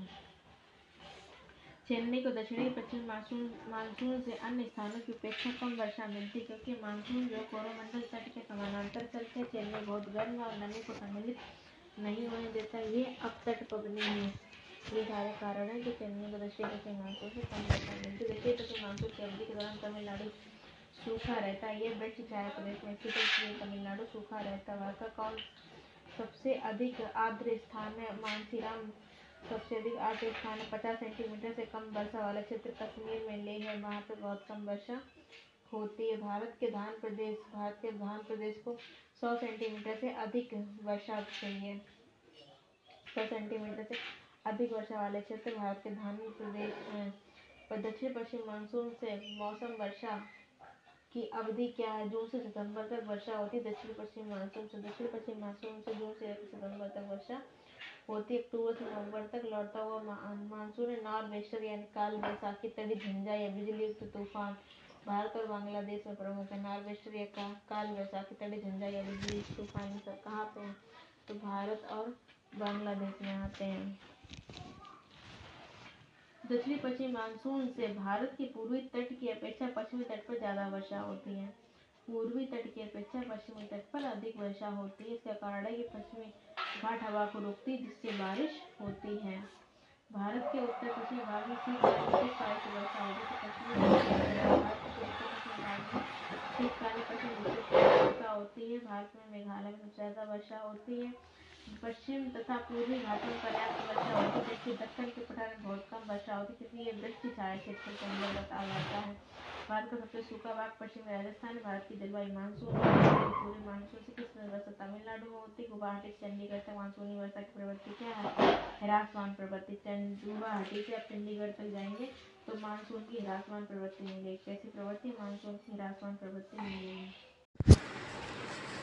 राजस्व विभाग राजस्व विभाग के पाँच पार्ट होते हैं। राजस्व विभाग के मंत्री हैं योगी आदित्यनाथ। राजस्व विभाग मंत्री हैं। राजस्व विभाग के पाँच हिस्से, नंबर एक राजस्व परिषद, नंबर दो चकबंदी आयुक्त, तीसरा है राहत आयुक्त, चौथा है भूमि निदेशक, या जिसको भूमि अध्यप्ति निदेशालय कहते हैं। पांचवा प्रमुख जिला संपादक या गजेटियर। पांचवा प्रमुख जिला संपादक या गजेटियर। इसकी स्थापना जो राजस्व विभाग की स्थापना ब्रिटिश काल में अठारह सौ इकतीस ईस्वी प्रयागराज में हुई थी, जो कि माल गुजारी व राजस्व न्याय की सबसे बड़ी संस्था हुआ करती थी, लेकिन स्वतंत्रता स्वतंत्रता प्राप्ति के पश्चात उन्नीस सौ सैंतालीस अड़तालीस में, उन्नीस सौ सैंतालीस अड़तालीस में इसके कार्यों को अलग अलग किया गया। न्यायिक कार्य, प्रयागराज करता और प्रशासनिक कार्य लखनऊ करता। न्यायिक कार्य प्रयागराज और प्रशासनिक कार्य लखनऊ करेगा। अब इसकी संरचना देख लेते संरचना में राजस्व परिषद राजस्व परिषद में एक अध्यक्ष होगा। अध्यक्ष जो कि मंत्री हैं। राजस्व परिषद में एक अध्यक्ष होगा। दो प्रशासनिक सहयोगी होंगे और सात न्यायिक सदस्य होंगे। दो प्रशासनिक सहयोगी और सात न्यायिक सदस्य होंगे। कमिश्नर इन न्यायिक सदस्य में कौन कौन आएगा? कमिश्नर कमिश्नर मतलब मंडला आयुक्त, अठारह मंडल, यूपी में अठारह मंडल, कमिश्नर, मंडला आयुक्त। उसके नीचे डीएम जिला अधिकारी होंगे, जो कि पचहत्तर ज़िले हैं। उनमें पचहत्तर जिलों में पचहत्तर जिला अधिकारी डीएम डीएम के नीचे ADM, commissioner, DM, ADM, SDM, commissioner, DM, ADM, SDM. Tehsildar, नायब तहसीलदार, राजस्व निरीक्षक लेखपाल। तहसीलदार, नायब तहसीलदार, राजस्व निरीक्षक लेखपाल। तो कमिश्नर डीएम, एडीएम। एडीएम जो है वो हर ज़िले में नहीं होता है। जो बड़ा ज़िला होगा, वहाँ पे एडीएम की नियुक्ति करी जाती है। Commissioner DM, ADM, SDM. Commissioner DM, ADM, SDM. अब आओ, तहसीलदार, नायब तहसीलदार, राजस्व निरीक्षक और लेखपाल। लेखपाल, राजस्व निरीक्षक के अंडर में वर्क करता है। नायब तहसीलदार के यहाँ से न्याय करना स्टार्ट होता। नायब तहसीलदार के पास मसले सुलझाए जाते हैं, तहसीलदार सुलझाता है, फिर एसडीएम सुलझाता है, एडीएम, डीएम और कमिश्नर तक मसले सुलझाए जाते हैं। राजस्व परिषद के 19 अनुभाग और 14 प्रकोष्ठ हैं। राजस्व परिषद के 19 अनुभाग 14 प्रकोष्ठ हैं। अनुभाग एक अनुभाग एक, जमुदारी, जमींदारी उन्मिल भूमि व्यवस्था करेगा, दो, बंजर, भूमि का प्रबंधन करेगा भूगवंटन जल प्रणाली, वृक्षारोपण अनुभाग दो करेगा, तीसरा अनुभाग सभी अनुभागों की जाँच करेगा, उनके भी सामंजस्य बिठाएगा, चौथा जो अनुभाग है वो क्या करेगा? कंप्यूटरीकृत करेगा, सारे अभिलेखों वगैरह को कंप्यूटरीकृत करेगा, उनका आधुनिकीकरण कर देगा और क्या करेगा? लेखपाल का प्रशिक्षण वही देगा, अनुभाग तीन अनुभाग अनुभाग चार लेखपाल का प्रशिक्षण देगा और जो रिपोर्ट होगी वो वित्त आयोग के पास सौंप कर आएगा। पाँचवा है, नए मंडल जिला तहसील का सृजन करेगा। पाँचवा अनुभाग नए मंडल जिला व तहसील का सृजन करेगा, नए उनके लिए भवन बनाएगा। जो भी अंतर तहसील या अंतर जिला विवाद होगा तो वो सारे विवाद जो होंगे या अंतरदेशी विवाद होगा, इन सब चीज़ों को लेकर तो अनुभाग पाँच सुल जाएगा। अनुभाग छः क्या करेगा? नज नजुल भूमि नजुल भूमि वह भूमि जिस पर किसी का वो नहीं है, अधिकार नहीं है, किसी का नाम नहीं उसका क्या करना है? किसके किसको देनी? राजस्व विभाग में पदों का सृजन करेगा। रेलवे के लिए भूमि का प्रबंधन करेगा, रेलवे के लिए भूमि का प्रबंधन करेगा, सदस्यों के बीच कार्यों का बंटवारा करेगा। अनुभाग छः करता ये काम है सदस्यों के बीच कार्यों का बंटवारा। अनुभाग छः करता भूमि प्रबंधन करेगा। सातवां है, नहर, तकावी वसूली। तकावी वसूली, राजस्व वसूली, अचल संपत्ति का मूल्य निर्धारण, यानी कि अगर कोई व्यक्ति ऋण ना चुका पाए तो उसकी संपत्ति को नीलाम करने का काम। सातवां अनुभाग करेगा। आठवां चकबंदी है, नौवा ये तहसीलदार, नायब तहसीलदार, राजस्व निरीक्षक व लेखपाल।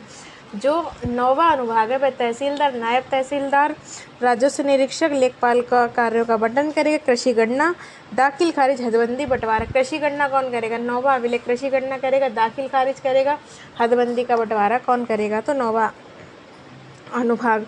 अनुभाग दस, प्राकृतिक दैवी आपदा, सरकारी खर्च में मितव्ययिता प्राकृतिक व दैविक आपदा आपदा में ख्याल रखेगा, सरकारी खर्च में मितव्ययिता करेगा। ग्यारहवा, बाढ़ बाढ़ व आग से आवश्यक निर्देश जारी करेगा।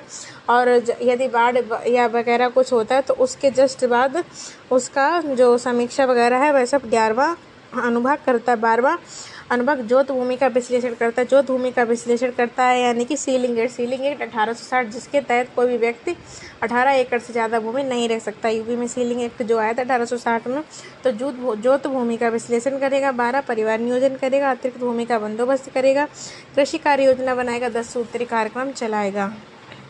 अनुभाग बारह। अनुभाग तेरह क्या करेगा? जो भी भूमि नियम है, उनका विश्लेषण करेगा और उनको लागू करवाएगा। अनुभाग चौदह क्या करेगा? राजस्व संबंधी कानूनों का विश्लेषण तथा राजस्व बंदोबस्त का कार्य करेगा। राजस्व संबंधी कानूनों का विश्लेषण तथा राजस्व बंदोबस्त का कार्य करेगा। अभिलेख संबंधी, जो भी यूपी भूलेख प्रशिक्षण संबंधी संस्था का कार्य, यही सब देखेगा। भूदान भूदान व ग्रामदान या मैप रिकॉर्ड के काम अनुभाग चौदह करता है। यूपी में बाईस सौ पचहत्तर राजस्व न्यायिक क्षेत्र, यूपी में बाईस सौ पचहत्तर, बाईस पचहत्तर बाईस पचहत्तर न्यायिक क्षेत्र, राजस्व न्यायालय के कार्य, नामांतरण दाखिल खारिज, राजस्व न्यायालय जो होता है वो नामांतरण दाखिल खारिज करता है ज़मीन का मालिकाना हक राजस्व संबंधी कार्य हैं। चकबंदी विभाग, राजस्व विभाग में दूसरा सबसे महत्वपूर्ण विभाग चकबंदी विभाग है। यूपी में इसकी शुरुआत उन्नीस सौ चौवन से। यूपी में इसकी शुरुआत उन्नीस सौ चौवन से मुजफ्फरपुर के कैराना तहसील, मुजफ्फरपुर की कैराना तहसील एवं सुल्तानपुर के मुसाफिर खाना सुल्तानपुर का मुसाफिर खाना वर्तमान अमेठी में पड़ता है। सुल्तानपुर के मुसाफिर खाना से हुई थी ये उन्नीस की बात है। उन्नीस सौ अट्ठावन से प्रदेश के सभी जिलों में ये चीज़ चालू चालू हो गई थी। हर जगह लागू हो गई। चकबंदी उन्नीस सौ अट्ठावन से उन्नीस सौ चौवन में मुजफ्फरपुर मुजफ्फरपुर के कैराना तहसील, मुजफ्फरपुर की कैराना तहसील और सुल्तानपुर का मुसाफिर खाना सुल्तानपुर का मुसाफिर खाना मुजफ्फरपुर कैराना तहसील और सुल्तानपुर का मुसाफिर खाना यानी कि अमेठी यहाँ से चालू हुई थी और उन्नीस सौ के में सभी सभी जिलों में लागू होगी। सर्वाधिकार चकबंदी लेखपाल करता है जो चकबंदी आयुक्त के अधीन रहता है। कार्य उत्तर प्रदेश राजस्व प्रशासन कृषि, ज्योति नियंत्रण आदि कार्यों को उत्तर प्रदेश ज्योत चकबंदी अधिनियम उन्नीस सौ तिरपन के तहत संचालित किया जाता है। ज़िले का सर्वोच्च जिलाधिकारी डीएम होता है। ज़िले का सर्वोच्च जिलाधिकारी डीएम राजस्व अधिकारी होता है। जिलाधिकारी ज़िले के गाँवों को नियंत्रित कर उन्हें हल्के में विभाजित करता है। जिलाधिकारी क्या करता है? जिलाधिकारी ज़िले के गाँवों को नियंत्रित कर उन्हें हल्के में विभाजित करता है। प्रत्येक हल्के में लेखपाल तैनात किया जाता है।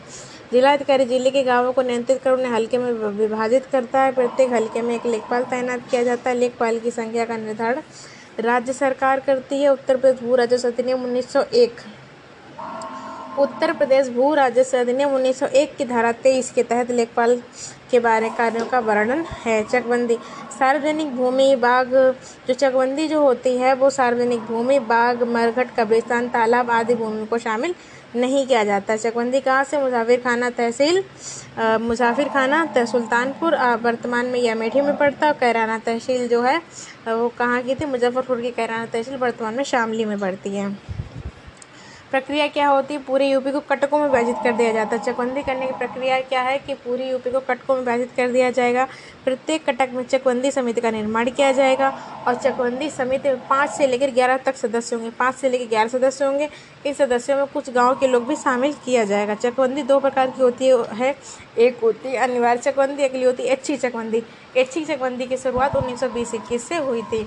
अब एक अगला पार्ट है, राहत आयुक्त राहत आयुक्त राहत प्रदान करता है बाढ़ बाढ़ सूखा आगजनी में राहत प्रदान करता है। अगला पार्ट है, भूमि अध्यक्ष निदेशालय। भूमि अध्यक्ष निदेशालय क्या करता है? किसान व सरकार के बीच भूमि अधिग्रहण संबंधी कार्य में मध्यस्थता करता है। निदेशक इसका जो हेड होता है, निदेशक होता है, वो भूमि अध्यक्ष लखनऊ में बैठता है। जिला गजेटियर क्या करता है? भूमि पर स्थित इमारत, पेड़, मंदिर, नहर विस्तृत का आंकड़ा रखता है। ब्रिटिश काल में ये जिला गजेटियर जो ब्रिटिश काल से प्रारंभ किया गया था, इसे सब पता रहता है कि कहाँ पे क्या चीज़ थी। जनसंख्या, सांस्कृतिक, भौगोलिक स्थिति का विस्तृत वर्णन इसके पास रहता है। इंपॉर्टेंट फैक्ट देख लेते हैं। राजस्व विभाग, आय, जाति, निवास प्रमाण पत्र आदि राजस्व विभाग क्या करता है? आय, जाति, निवास प्रमाण पत्र जारी करता है। भूमि, हक, सीमांकन, हदबंदी संबंधी विवाद का निर्माण। एसडीएम विवाद का निपटारा एसडीएम कोर्ट करता है। भूमि भूमि, हक, सीमांकन, हदबंदी संबंधी विवाद का निपटारा। भूमि, हक, सीमांकन हदबंदी संबंधी विवाद का निपटारा एसडीएम कोर्ट करता है। ग्राम पंचायत का ग्राम प्रधान से संबंधित, ग्राम पंचायत व ग्राम प्रधान, ग्राम पंचायत व ग्राम प्रधान से संबंधित जो विवाद का निपटारा, वो भी जिला वो जिलाधिकारी करता है। ज़िले का सबसे बड़ा राजस्व अधिकारी जिलाधिकारी होता है, यानी कि डीएम। जिला स्तर पर, जिला स्तर पर भू अभिलेखों, जिला स्तर पर भू अभिलेखों के रख रखाव की ज़िम्मेदारी जिला अधिकारी की होती, जिला स्तर पर शांति व्यवस्था की ज़िम्मेदारी भी जिला अधिकारी की ही होती है।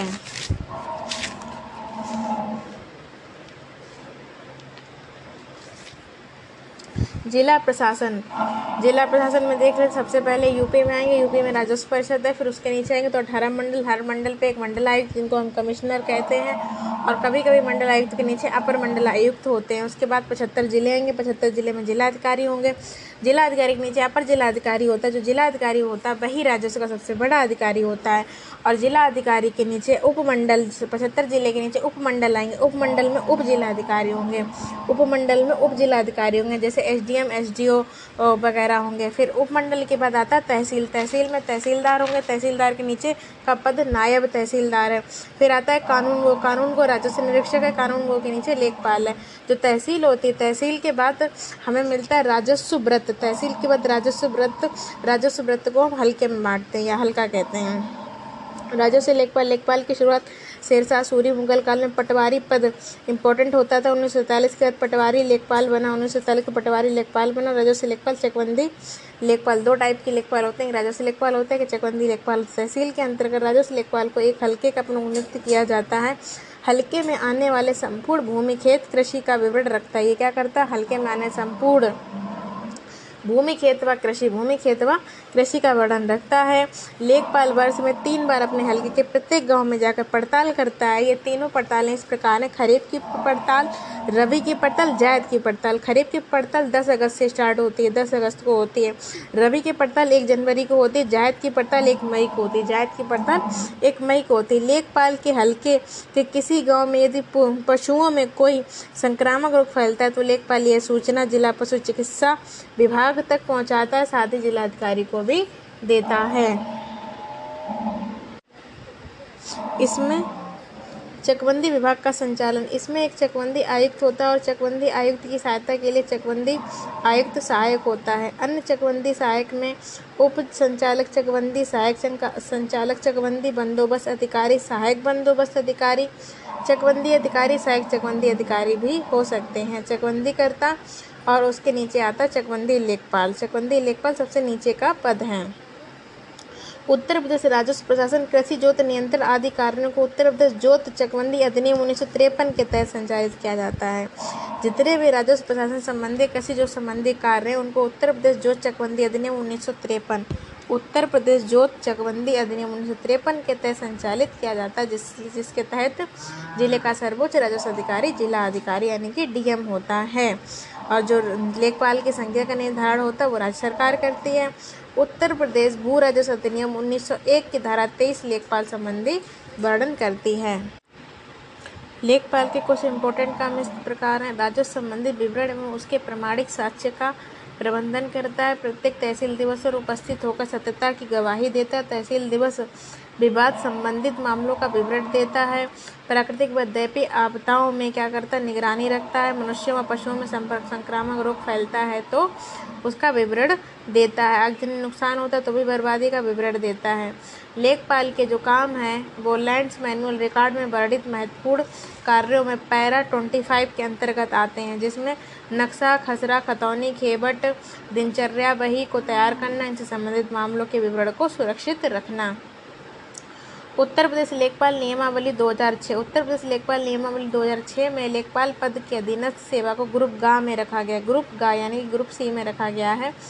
यहाँ पर लेखपाल के लिए अधीनस्थ का तत्पर राजस्व परिषद से है। इस नियमावली के अंतर्गत पदों पदों का सृजन स्थायी या अस्थायी। स्थायी रूप में या अस्थायी रूप में किया जाता है, जिसका निर्णय राज्यपाल करेगा। इसकी जो योग्यता होती है, वह चयन नियमावली के अंतर्गत शैक्षणिक योग्यता इंटरमीडिएट टेन प्लस टू रखी गई। इसके समकक्ष भी मान्य होगी। इसके स्थानांतरण एवं हल्के के हल्के के नियुक्ति संबंधी निर्देश कलेक्टर डीएम अपने विवेक से देता है। इस नियमावली के अनुसार लेखपाल को अपने हल्के क्षेत्र में ही निवास करना होता है, लेकिन अगर इसका हल्का क्षेत्र इसको बदलना है तो इस, इसका जो निर्णय होगा, वो डीएम देगा। अगर वह कहीं निवास करना चाहता है अपना हल्का छोड़ के तो उस, उसे उसका कारण सही जिला अधिकारी से लिखित अनुमति लेनी होती है। नक्शा। यह प्रत्येक गाँव का निर्मित किया जाता है। इसमें गाँव की चौदह यानी कि सीमाएँ दर्ज होती हैं और ये काम कौन करता है? ये लेखपाल करता है। इसका निर्माण लेखपाल द्वारा प्रत्येक वर्ष लेखपाल जोत के फ़सल जोत के आधार पर किया जाता है और तीन कौन सी फ़सल होती हैं? खरीफ पड़ताल, रबी पड़ताल, जायद पड़ताल, यानी कि दस अगस्त, एक जनवरी और एक मई से प्रारंभ होती हैं। एक अभिलेख होता है खसरा। खसरा स्वयं आधार अभिलेख नहीं होता, किंतु आधार अभिलेख की आधारशिला होता है। खसरा स्वयं आधार अभिलेख होता है। इसमें सारे गाँव की, इसमें सारे गाँव की कृषि जोत का वर्णन वर्णन होता है कि किस कहाँ पे कितनी ज़मीन है और किस उसमें क्या फ़सल बोई गई है, वो किसके नाम से है। इसमें बाईस खाने होते कृषि संबंधी, जितने भी आंकड़े होते हैं उन सभी लेखपालों में, उन सभी को लेखपाल द्वारा खसरा में दर्ज किया जाता है। लेखपाल एक प्रकार का कानूनी दस्तावेज़ भी कहलाता है। इसमें क्या होता है, इसका प्रयोग सजरा नामक दस्तावेज़ के साथ भी किया जाता है जिससे जिसमें संपूर्ण गाँव का नक्शा होता है। खसरा के अंतर्गत गाँव की कृषि, भूमि का क्षेत्रफल, मालिकों का विवरण आदि आदि चीज़ें वर्णित होती हैं। खतौनी खतौनी उत्तर प्रदेश भू राजस्व अधिनियम में वर्णित नहीं है। खतौनी उत्तर प्रदेश भू राजस्व अधिनियम में वर्णित नहीं है। इसे कागज़ की धारा तैंतीस कहते हैं और इसकी, इसी की पहचान खतौनी से होती है। ये जो खतौनी जो है, वो उत्तर प्रदेश भू राजस्व अधिनियम में वर्णित नहीं है। इसे कागज़ की धारा तैंतीस कहते हैं और इसी की पहचान खतौनी से होती है। खतौनी में खसरे का प्रयोग करते हुए ग्रामीण क्षेत्रों का वार्षिक विवरण दर्ज किया जाता है। इसमें किसी परिवार सदस्यों के विवरण होते हैं। इसमें तेरह खाने होते हैं। इसमें इसे प्रत्येक छः वर्ष पर तैयार किया जाता तेरह खाने होते हैं, प्रत्येक छः वर्ष पर तैयार किया जाता है। और इसमें क्या होता है? खतौनी में कुछ भी अगर चेंजमेंट करनी है तो उसे रेड रेड इंक से करते हैं। रेड इंक से करते हैं और किसी कागजात संबंधी मामलों के विवाद को सुलझाते हैं। तो क्या करते हैं, इसको खतौनी को खसरा के साथ नत्थी करते हैं। दिनचर्या भाई डायरी होती है। लैंड रिकॉर्ड मैनुअल की धारा सैंतालीस में इसका वर्णन किया गया। है लैंड रिकॉर्ड्स मैनुअल की धारा सैंतालीस में इसका वर्णन किया गया। ये एक डायरी होती है, लेखपाल द्वारा उनके प्रत्येक दिन के कार्यों दिनांक सहित वर्णन होता है। यह एक अगस्त से लेकर इकतीस जुलाई का विवरण देता है। खेबट खेबट क्या होता है? एक प्रकार का जमींदारी रजिस्टर कहलाता है। उत्तर प्रदेश भू राजस्व अधिनियम 1950 लागू होने के पश्चात जमींदारी उन्मूलन संबंधी विवरण के लिए खेबट का निर्माण किया गया था। अगला है, दाखिल खारिज।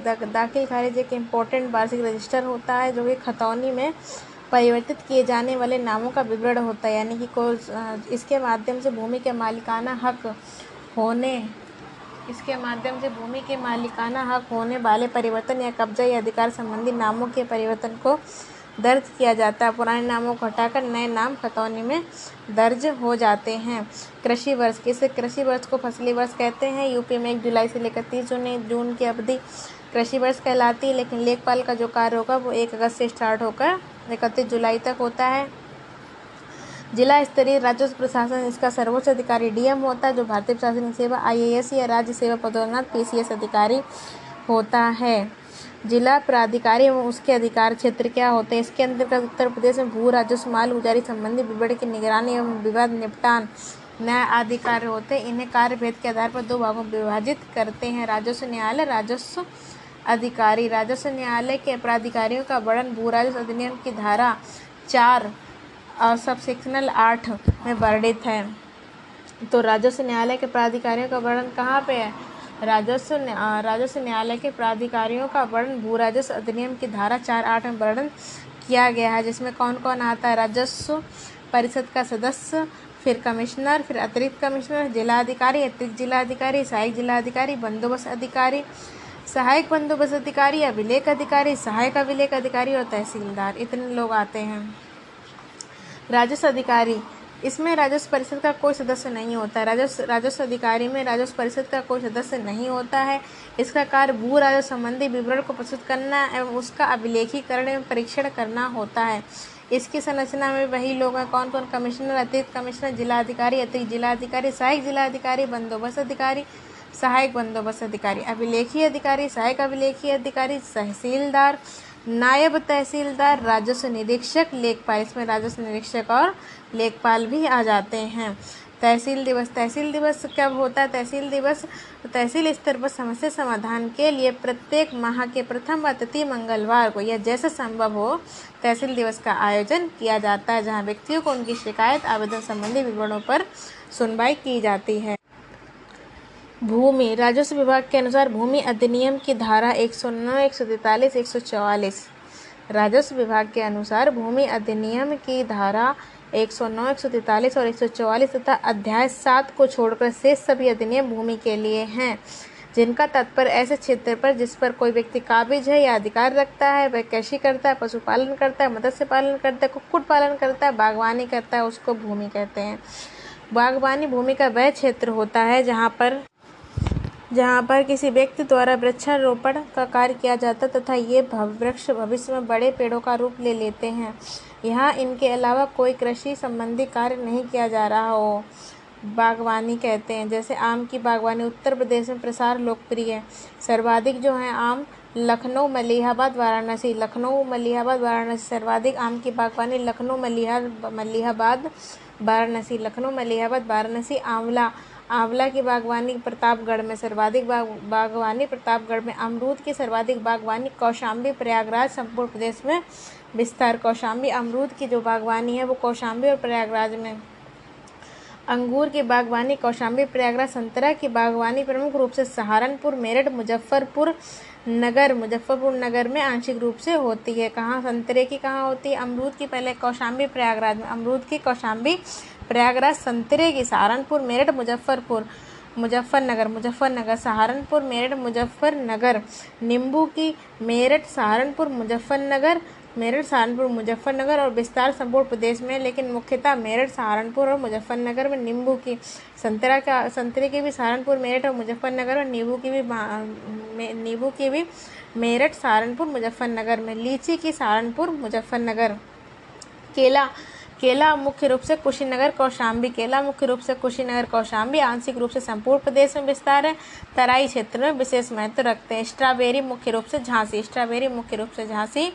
और आम का तो जान ही लिया, लखनऊ, मलियाबाद, वाराणसी, आमला का प्रतापगढ़, अमरूद का कौशाम्बी, प्रयागराज, संतरा, सहारनपुर, मेरठ, मुजफ्फरनगर, नींबू का भी यही है, लीची का सहारनपुर, मुजफ्फरनगर है, केला का कुशीनगर, कौशाम्बी, स्ट्रॉबेरी, झांसी। अब आते हैं गजेटियर विभाग। यह राजस्व विभाग के अंतर्गत एक प्रमुख विभाग होता है। यह ब्रिटिश काल से चलता चला आ रहा है। गजेटियर का पहला प्रयोग 1803 में किया गया था, किंतु इसका वास्तविक प्रयोग अठारह सौ बहत्तर से आरंभ हुआ। गजेटियर का पहला प्रयोग, गजेटियर का पहला प्रयोग 1803 गजेटियर का पहला प्रयोग 1803 से किया गया था, किंतु इसके वास्तविक प्रयोग अठारह से आरंभ हुए। स्वतंत्रता के पश्चात भी इसे यथावत बनाए रखा गया। यह ज़िले स्तर का लेखा जोखा प्रदान करता है। स्वतंत्रता के पश्चात उत्तर प्रदेश सरकार द्वारा उन्नीस सौ सत्तावन में जिला गजेटियर विभाग बनाया गया, जो प्रारंभ में चौवन जिलों से जुड़ा था। स्वतंत्रता के बाद यूपी में, स्वतंत्रता के बाद यूपी में उन्नीस सौ सत्तावन में जिला गजेटियर विभाग बनाया गया। यूपी में कब बनाया गया? जिला गजेटियर विभाग 1957 उन्नीस में बनाया गया, जो प्रारंभ में चौवन जिलों से जुड़ा था। अब वर्तमान के सभी जिलों में लागू है। ये अब कहाँ है? अब ये वर्तमान के सभी जिलों में लागू है। प्रारंभ में चौवन जिलों में, अब पूरे चौहत्तर जिलों में लागू है, उन्नीस सौ सत्तावन में। और उन्नीस सौ अस्सी इक्यासी में संपूर्ण प्रदेश में लागू हुआ। उन्नीस सौ चौवन में, उन्नीस सौ उन्नीस सौ सत्तावन में ये विभाग बनाया गया। तब चौवन जिलों में था, अब उन्नीस सौ अस्सी इक्यासी में संपूर्ण प्रदेश में लागू कर दिया गया। इसका मुख्यालय राजधानी लखनऊ के जवाहर भवन में स्थित है। गजेटियर विभाग का मुख्यालय कहाँ है? तो राजधानी लखनऊ के जवाहर भवन में स्थित है। इसका प्रकाशन अंग्रेज़ी एवं हिंदी में अनिवार्य किया गया है, क्योंकि इसका प्रकाशन अंग्रेज़ी में ही होता था। पहले इसका दोनों में होता था मतलब अंग्रेज़ी में ही होता था, अब दोनों में अनिवार्य किया गया है। गजेटियर का हिंदी प्रकाशन सर्वप्रथम मेरठ, गाजियाबाद, ललितपुर, कानपुर नगर, कानपुर देहात का किया गया। गजेटियर का हिंदी अनुवाद सबसे पहले मेरठ, गाजियाबाद मेरठ, गाजियाबाद, ललितपुर, कानपुर नगर, कानपुर देहात। मेरठ गाजिया ललित ललितपुर, मेरठ गाजिया ललितपुर, कानपुर नगर, कानपुर देहात का किया गया। तो गजेटियर के शुरुआत 1803 में करी गई, लेकिन वास्तविक शुरुआत अठारह सौ बहत्तर में करी गई और यूपी में उन्नीस सौ सत्तावन में इसका विभाग बनाया गया। चौवन जिलों में था, उन्नीस सौ में सारे जिलों में कर दिया गया गजेटियर। और लखनऊ के जवाहर भवन में इसका मुख्यालय स्थित है। और सबसे पहले कहाँ कहाँ? हिंदी में। हिंदी में सबसे पहले इंग्लिश में होता था, अभी हिंदी इंग्लिश दोनों में होता है तो हिंदी में सबसे पहले कहाँ हुआ? मेरठ में हुआ, गाजियाबाद में हुआ, ललितपुर। मेरठ, गाजियाबाद, ललितपुर, कानपुर नगर, कानपुर देहात। ये राजस्व विभाग के अधिक के अधीन राज्य आपदा प्रबंधन विभाग। राज्य आपदा प्रबंधन विभाग है उसको राहत विभाग भी कहते हैं। ये प्राकृतिक बधाई हुई आपदा संबंधी सहायता पहुँचाने का, राहत पहुँचाने का कार्य करता है। भूकंप उत्तर प्रदेश में जो है, हालाँकि प्रदेश में सर्वाधिक आपदा बाढ़ संबंधी होती है। इसमें तराई क्षेत्र सर्वाधिक प्रभावित होते हैं। इसे गंगा, सरयू, गंडक, राप्ती, गोमती, शारदा, रामगंगा नदियों के क्षेत्र प्रमुख रूप से प्रभावित होते हैं। कौन कौन सी गंगा है? तो गंगा, सरयू, गंडक। गंगा, सरयू, गंडक, राप्ती, गोमती, शारदा रामगंगा आदि नदी के क्षेत्र बाढ़ से प्रभावित होते हैं। उसके अलावा भूकंप प्रभावित क्षेत्रों की बात करी जाए तो सहारनपुर, मेरठ, गाजियाबाद, मुजफ्फरनगर, शामली, गौतम बुद्ध नगर, रामपुर, मुरादाबाद, बुलंदशहर, बागपत, बिजनौर आदि अत्यधिक भूकंप आपदा प्रभावित क्षेत्र हैं। कौन कौन से हैं? तो सहारनपुर, मेरठ, गाजियाबाद, मुजफ्फरनगर, शामली, गौतम बुद्ध नगर रामपुर, मुरादाबाद, बुलंदशहर, बागपत, बिजनौर आदि। इतने देश, इतने राज्य जो हैं, वो भूकंप प्रभावित हैं। यूपी में भूमि सुधार, यूपी में दो टाइप के भूमि सुधार हो, दो दो टाइप के भूमि सुधार होते हैं। एक तो संस्थागत सुधार है और एक है तकनीकी सुधार। संस्थागत सुधार में जमींदारी का उन्मूलन करना, मध्यस्थों को अंत करना भू स्वामित्व के कृषकों को हस्तांतरित करना, खेत के आकार में सुधार करना आदि ये संस्थागत सुधार हैं, जबकि टेक्निकल सुधार में कृषि का आधुनिकीकरण, उत्तम किस्म के बीज, उर्वरक, सिंचाई का प्रयोग करना, अच्छी भंडार व्यवस्था करना, सुदृढ़ वितरण प्रणाली विकसित की जाए, सारे तकनीकी सुधार हैं। भूमि सुधार के उद्देश्य क्या होते हैं? भूमि सुधार के उद्देश्य होते हैं कि कृषि की उत्पादकता बढ़ाई जाए और ग्रामीण न्यायिक समाज की स्थापना हो। ग्रामीण अंचल में रोज़गार सुनिश्चित हो, ग्रामीण पलायन को रोका जा सके। स्वतंत्रता के पश्चात किए गए भूमि सुधार में क्या आता? भारत सरकार द्वारा जमींदारी समस्या से, व्यवस्था से निपटने के लिए 1950 से 1960 के महत्व बहुत सारे कानून बनाए गए थे।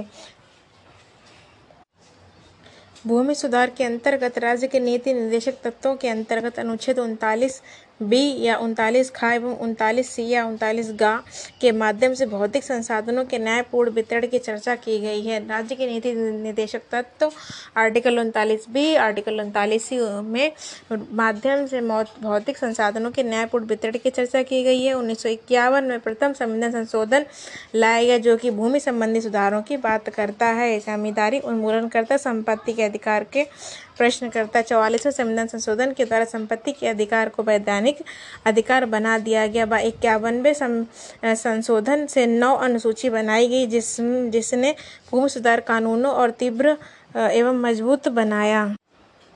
भूमि अधिग्रहण अधिनियम 2013 तथा इसका यथा संशोधित रूप 2015 भूमि अधिग्रहण का शाब्दिक अर्थ है कि बुनियादी आवश्यकताओं की पूर्ति के लिए आवश्यक भूमि की उपलब्धता से है, जिसके अंतर्गत औद्योगिक क्षेत्र स्थापित करने सड़क निर्माण शैक्षणिक संस्थान निर्माण, सार्वजनिक स्वास्थ्य केंद्र निर्माण, पर्यटन विकास, अंतरिक्ष कार्यक्रम आदि गतिविधियों को संचालित करने के लिए होता है। भूमि अधिग्रहण के लिए भूस्वामी किसान की सहमति को आवश्यक बनाया गया है। यदि भूमि का अधिग्रहण सार्वजनिक कार्यों के लिए होता है तो सत्तर परसेंट किसानों की अनुमति अनिवार्य होगी। यदि अधिग्रहण निजी क्षेत्रों की परियोजनाओं के लिए किया जा रहा तो अस्सी परसेंट किसानों की अनुमति अनिवार्य होगी। यदि किसी भूमि का अधिग्रहण सुनिश्चित हो गया है तो भूस्वामी उसकी भूमि के बदले तत्कालीन भूमूल्य के चार गुना मूल्य भुगतान संबंधित व्यक्ति को किया जाएगा। इस अधिग्रहण नियम के ज़रिए से यदि सरकार द्वारा किसी उर्वरा भूमि का अधिग्रहण किया जा रहा है तो बदले में उसे उतनी ही बंजर भूमि को उर्वरा बनाना होगा। यदि अधिग्रहण का सामाजिक भूमि अधिग्रहण का सामाजिक आकलन भी किया जाएगा। यदि अधिग्रहण भूमि पर सरकार द्वारा या संबंधित संस्था द्वारा पाँच वर्षों तक कोई कार्य नहीं किया जाता तो भूमि को उसके वास्तविक स्वामी को वापस लौटाना होता है। यदि सरकार द्वारा किसी भूमि का अधिग्रहण निजी कंपनी के लिए किया जा रहा हो तो उपरोक्त प्रावधानों के साथ प्रभावित व्यक्तियों के पुनर्वास का उत्तरदायित्व भी उस निजी कंपनी का रहेगा।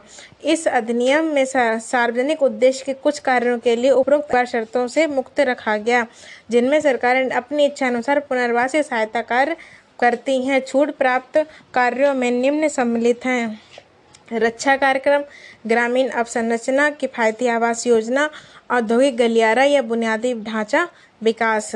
बुनियादी ढांचा विकास के अंतर्गत तीन पार्ट आते हैं, शिक्षा, स्वास्थ्य और ऊर्जा। शिक्षा, स्वास्थ्य और ऊर्जा ये तीनों बुनियादी ढांचा विकास के अंतर्गत आते हैं।